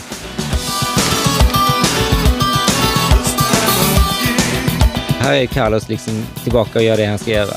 Bara wacka wacka på ett extremt svängigt sätt. Liksom.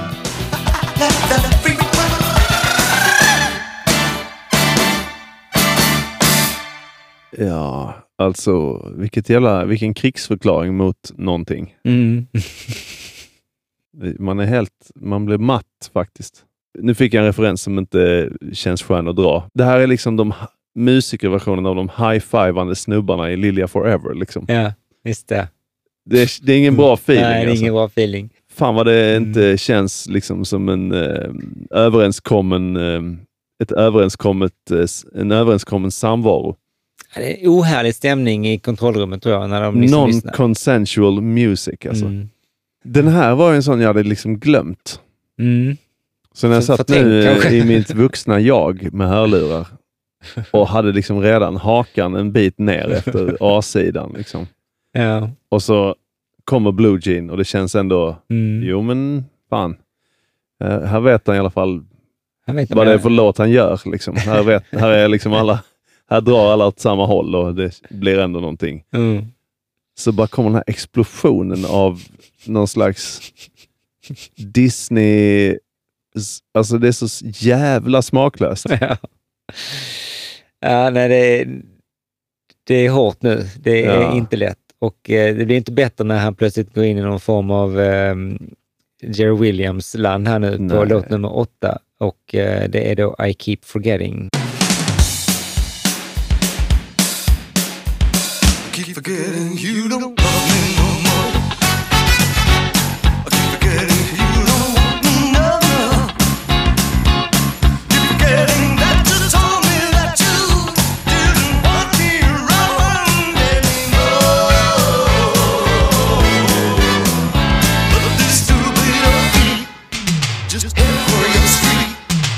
done so many times before. And this fist on the end of my. So knocking on your. Ja, då är vi tillbaka i coverland och det här är då en cover av en Jerry Lieber och Mike Stoller-låt från 1962. Det här fantastiska låtskrivarparet. De gjorde ju tusentals låtar. Den här låten framfördes i original av Chuck Jackson och den pikade på nummer 55 på Billboard. Och jag hade ingen koll på Chuck Jackson alls, men så läste jag att den här låten var med på hans album som heter And Day Now, som alltså kom då 1962. Och titelspåret på den skivan citeras av Bowie på Future Legend, Mm. som är öppningsspåret på Diamond Dogs. Mm. Så det var en skön liksom, cirkelslutning där på något vis. Så jag tänker att det här är såklart en artist och eh, en låt som Bowie har haft i sin bakficka länge. Rb nörden Bowie, det är en fin smakarplatta. alltså, och den här låten i original var så långt före sin tid. Mm. Vi måste ju höra originalet för den är, är helt ett fantastiskt, jävla ball. jag. Ja. Skitcoolt är. Mm.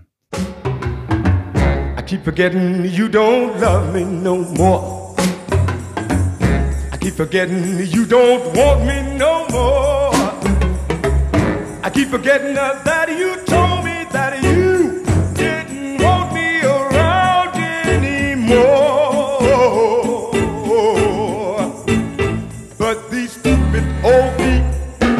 just head for your street like they've done so many times before. And the stubborn old fist on the end of my wrist start knocking on the your front door. I keep forgetting. Ja, jävla cool alltså. Oerhört bra. Sjunger ju som en gud också. Ja. Och arrangemanget är från en annan värld. Mm. Alltså. Och det är så sjukt att de här synttrummorna och xylofonerna som låter så spexiga Mm. i Boris version är liksom högsta konst. Alltså det är så fantastiskt. Ja. Samma rytmer, samma grejer.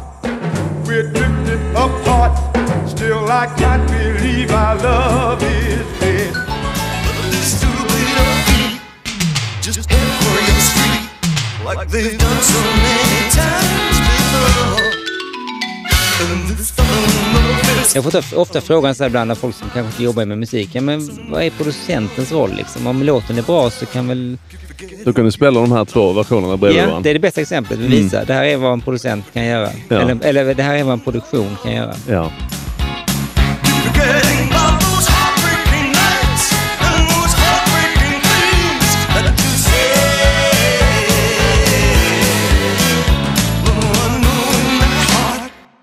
Och det är en hel del andra som gjort cover på den här låten. Mm. Men, men av de jag grävde fram så är Bowies eh, version i särklass sämst. Eh, det finns ju en låt med eh, Michael McDonald från 1982 som eh, heter I keep forgetting every time you're near. Det var lite lawsuit på den. Det var lite lasut på den, ja. Ja.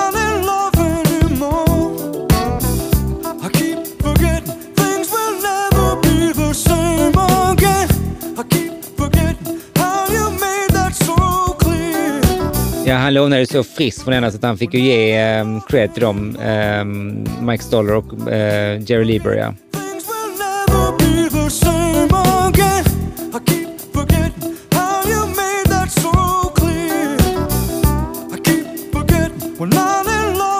Men för mig var det nytt att, eh, att det här då också ger eko ända in i 90-talet eftersom 1994 kom ju då Warren G med sin Regulate. Ja, just det. Som då samplat ifrån den. Ja. It was a clear black night, a clear white moon. Warren G was on the streets trying to consume some skirts for the E so I could get some phones. Rolling in my ride, chilling all alone. Just hit the east side of the LBC on a mission trying to find Mr. Warren G. Seen a car full of girls, ain't no need to tweak. All of you search know what's up with 213. Och hade vi nu varit en sämre podd så hade vi snackat om Warren G och hiphop och andra grejer för att det är så mycket roligare. Ja. Men vi måste helt enkelt komma ihåg vad vi är här för att göra och då är det det här vi är tillbaka och snacka om.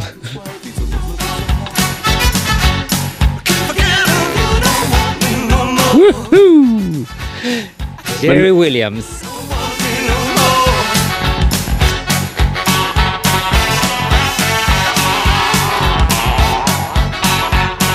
Jag försökte göra något tankeexperiment och tänka, skulle den här ha kunnat låta coolt om den har gjorts på um, Pinups? Med det bandet, med den produktionen Okej. och med den attityden. För det var ju en hel del sådana här liksom, rätt så middle of the road rockstänkare på den som Mm. är forgettable minst sagt. Ja. Och den hade kunnat vara en av dem, men i så fall har man gjort den lite mer likt originalet, men då har det inte varit någon mening med det. Så att jag vet faktiskt inte vad han håller på med här.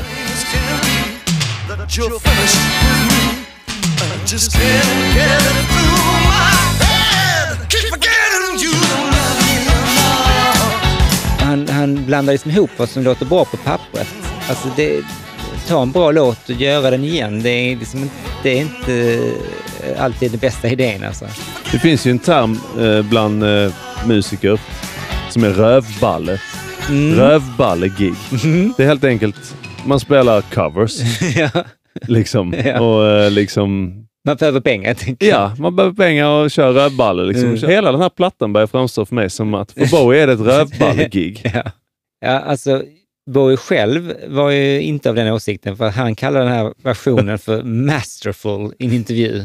Och där är liksom någon slags peak dis- weirdness för mig. Hur, vad fan pratar de om liksom? Att det här skulle vara... Det är inte... Masterful. Han hade gjort det här och nu skulle det säljas. Ja. Sitter han framför en schweizisk journalist eller någonting. Men eh, jag eh, har inget mer att säga. Vi, har väl, vi älskar originalet, hatar covern och eh, kan väl någonstans känna att vi är framme på upploppet. Eh, det vill säga sista låten, som är låt nummer nio, Mm. Dancing with the big boys.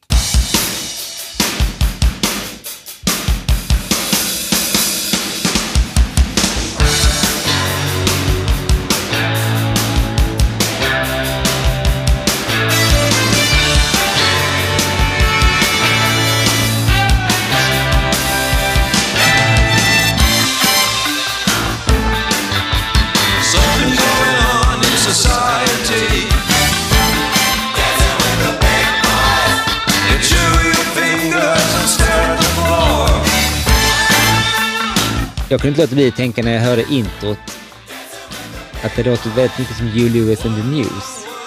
Men det här är Dancing with the Big Boys. Det är inte så att du spelar Hugh Lewis nu, att det är Nej. så jävla likt. Här kommer den.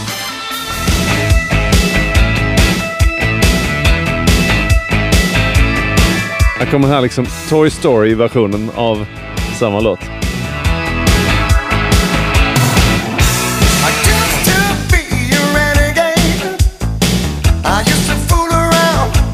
Men det här är faktiskt bättre för det här är, är så jävla bra.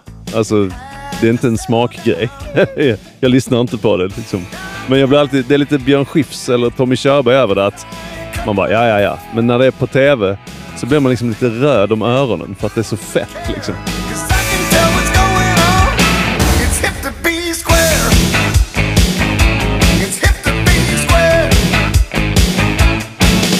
Och jag, såklart, den låten är för mig för evigt associerad med American Psycho. Så Ja. Det är andra gången på den vi nämner Mm, American Psycho. precis. Det är lite sjukt. hade jag inte tänkt när vi startade.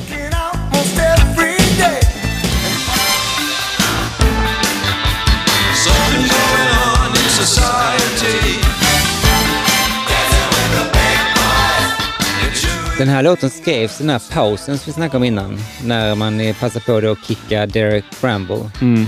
Eh, och den skrevs ihop med Iggy Pop och Carlos Alomar.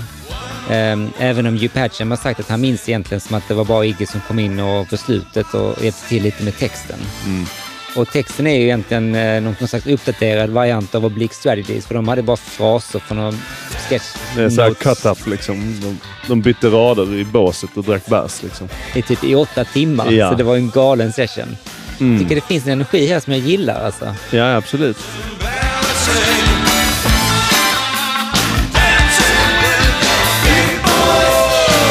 Det här är enda låten på skivan där Iggy sjunger.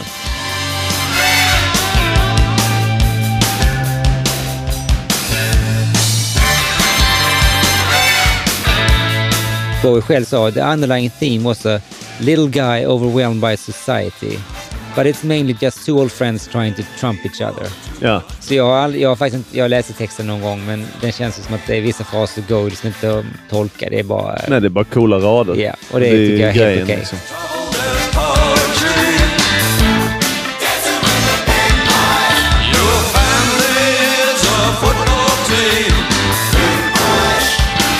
Men de här eh, rösterna då när han pitchar ner Dancing Mm. with the big, Big boys. boys. Det är ju såklart, eh, man kan inte låta bli att inte tänka på eh, Yellow. Nej, precis. Oh yeah.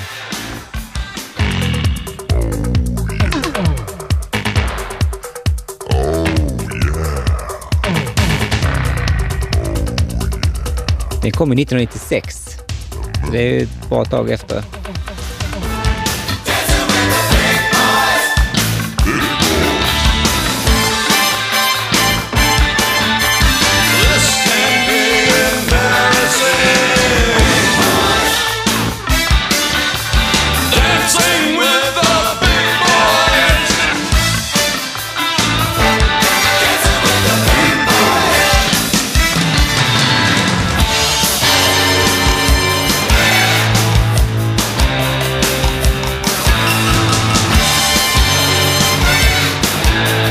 Vi pratar om den här liksom produktionsidealen. Den här ljudmiljön man var i 1984. Mm. Och en eh, skiva jag gillar jävligt mycket då och fortfarande gillar jävligt mycket heter Infected med The The. Ja, ja. Så vi lyssnar på introt på den skivan.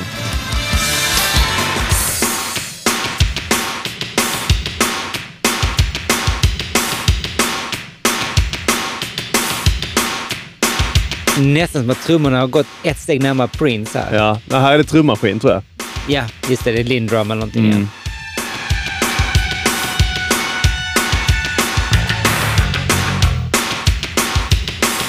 Jag hör att du kan få samma vibbar, absolut. Mm. Och så är det är den här stilen med svinmörka texter. Så det är många beröringspunkter. Liksom.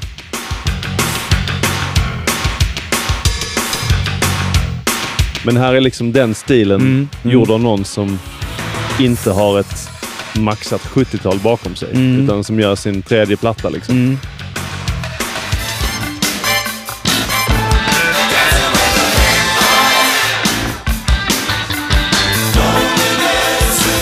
Det är lite fyllestämning i den här låten. Det är lite otajt Mm. lir. Mm. Förutom Omar Hakim som säkert bara dricker ananasjuice.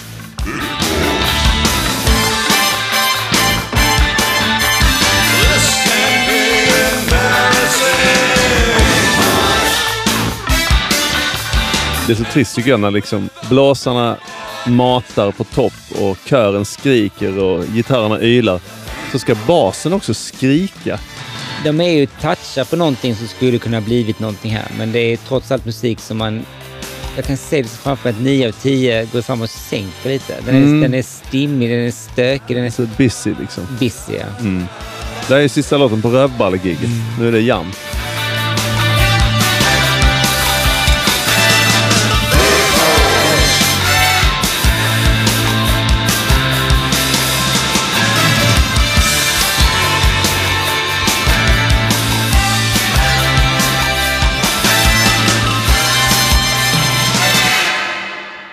Bowie själv sa att, i en intervju då att den här låten var det närmaste han kom det sound han var ute efter på 80-talet. Mm. Okej. Jag tror att han menade liksom det här spontana, för han är ju en kille som gillar det egentligen. nu. Ja.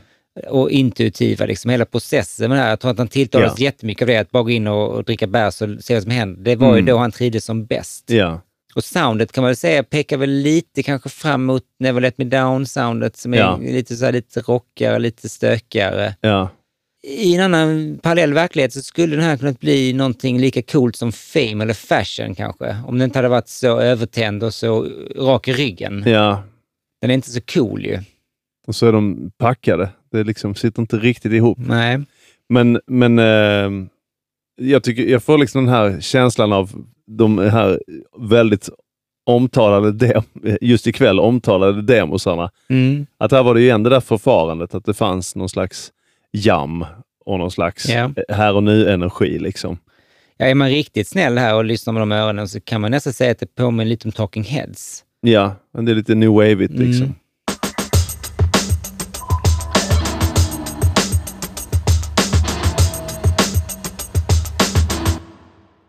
Jag får säga att vi har varit jätteduktiga.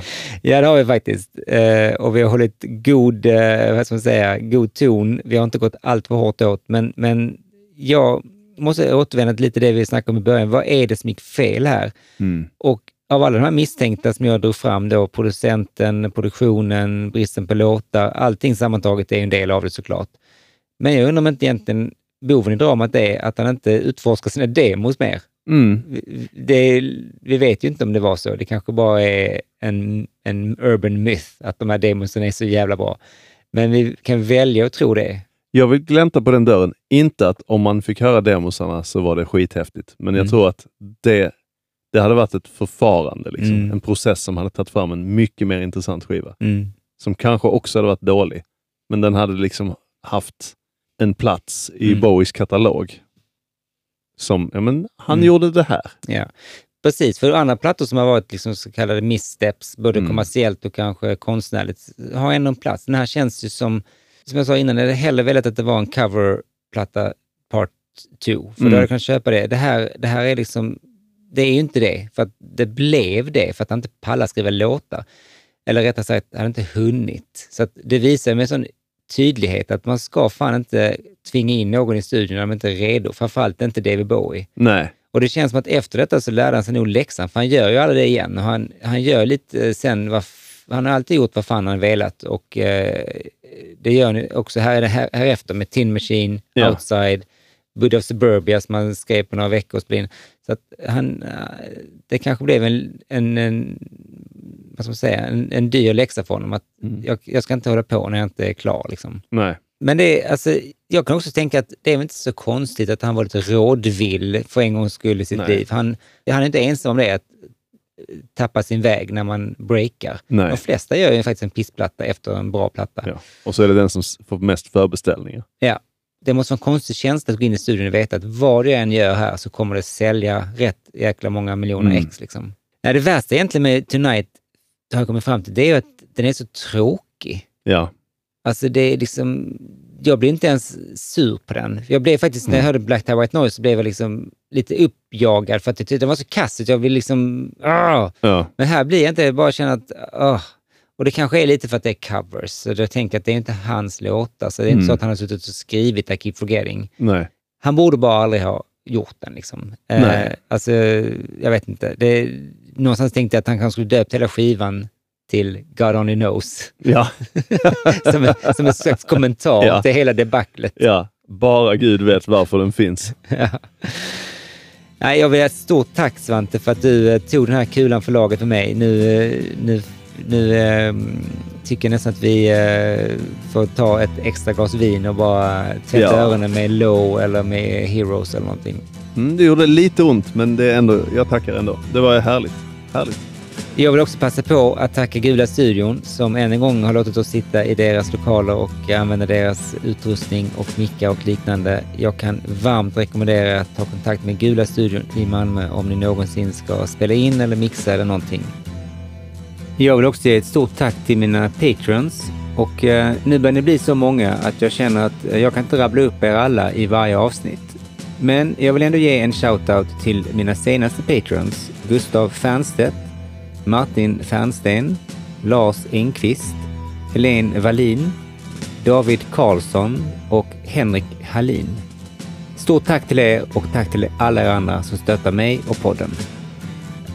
Om ni vill stötta mig på Patreon så blir jag väldigt glad. Men jag blir nästan lika glad så länge ni lyssnar, delar och engagerar er.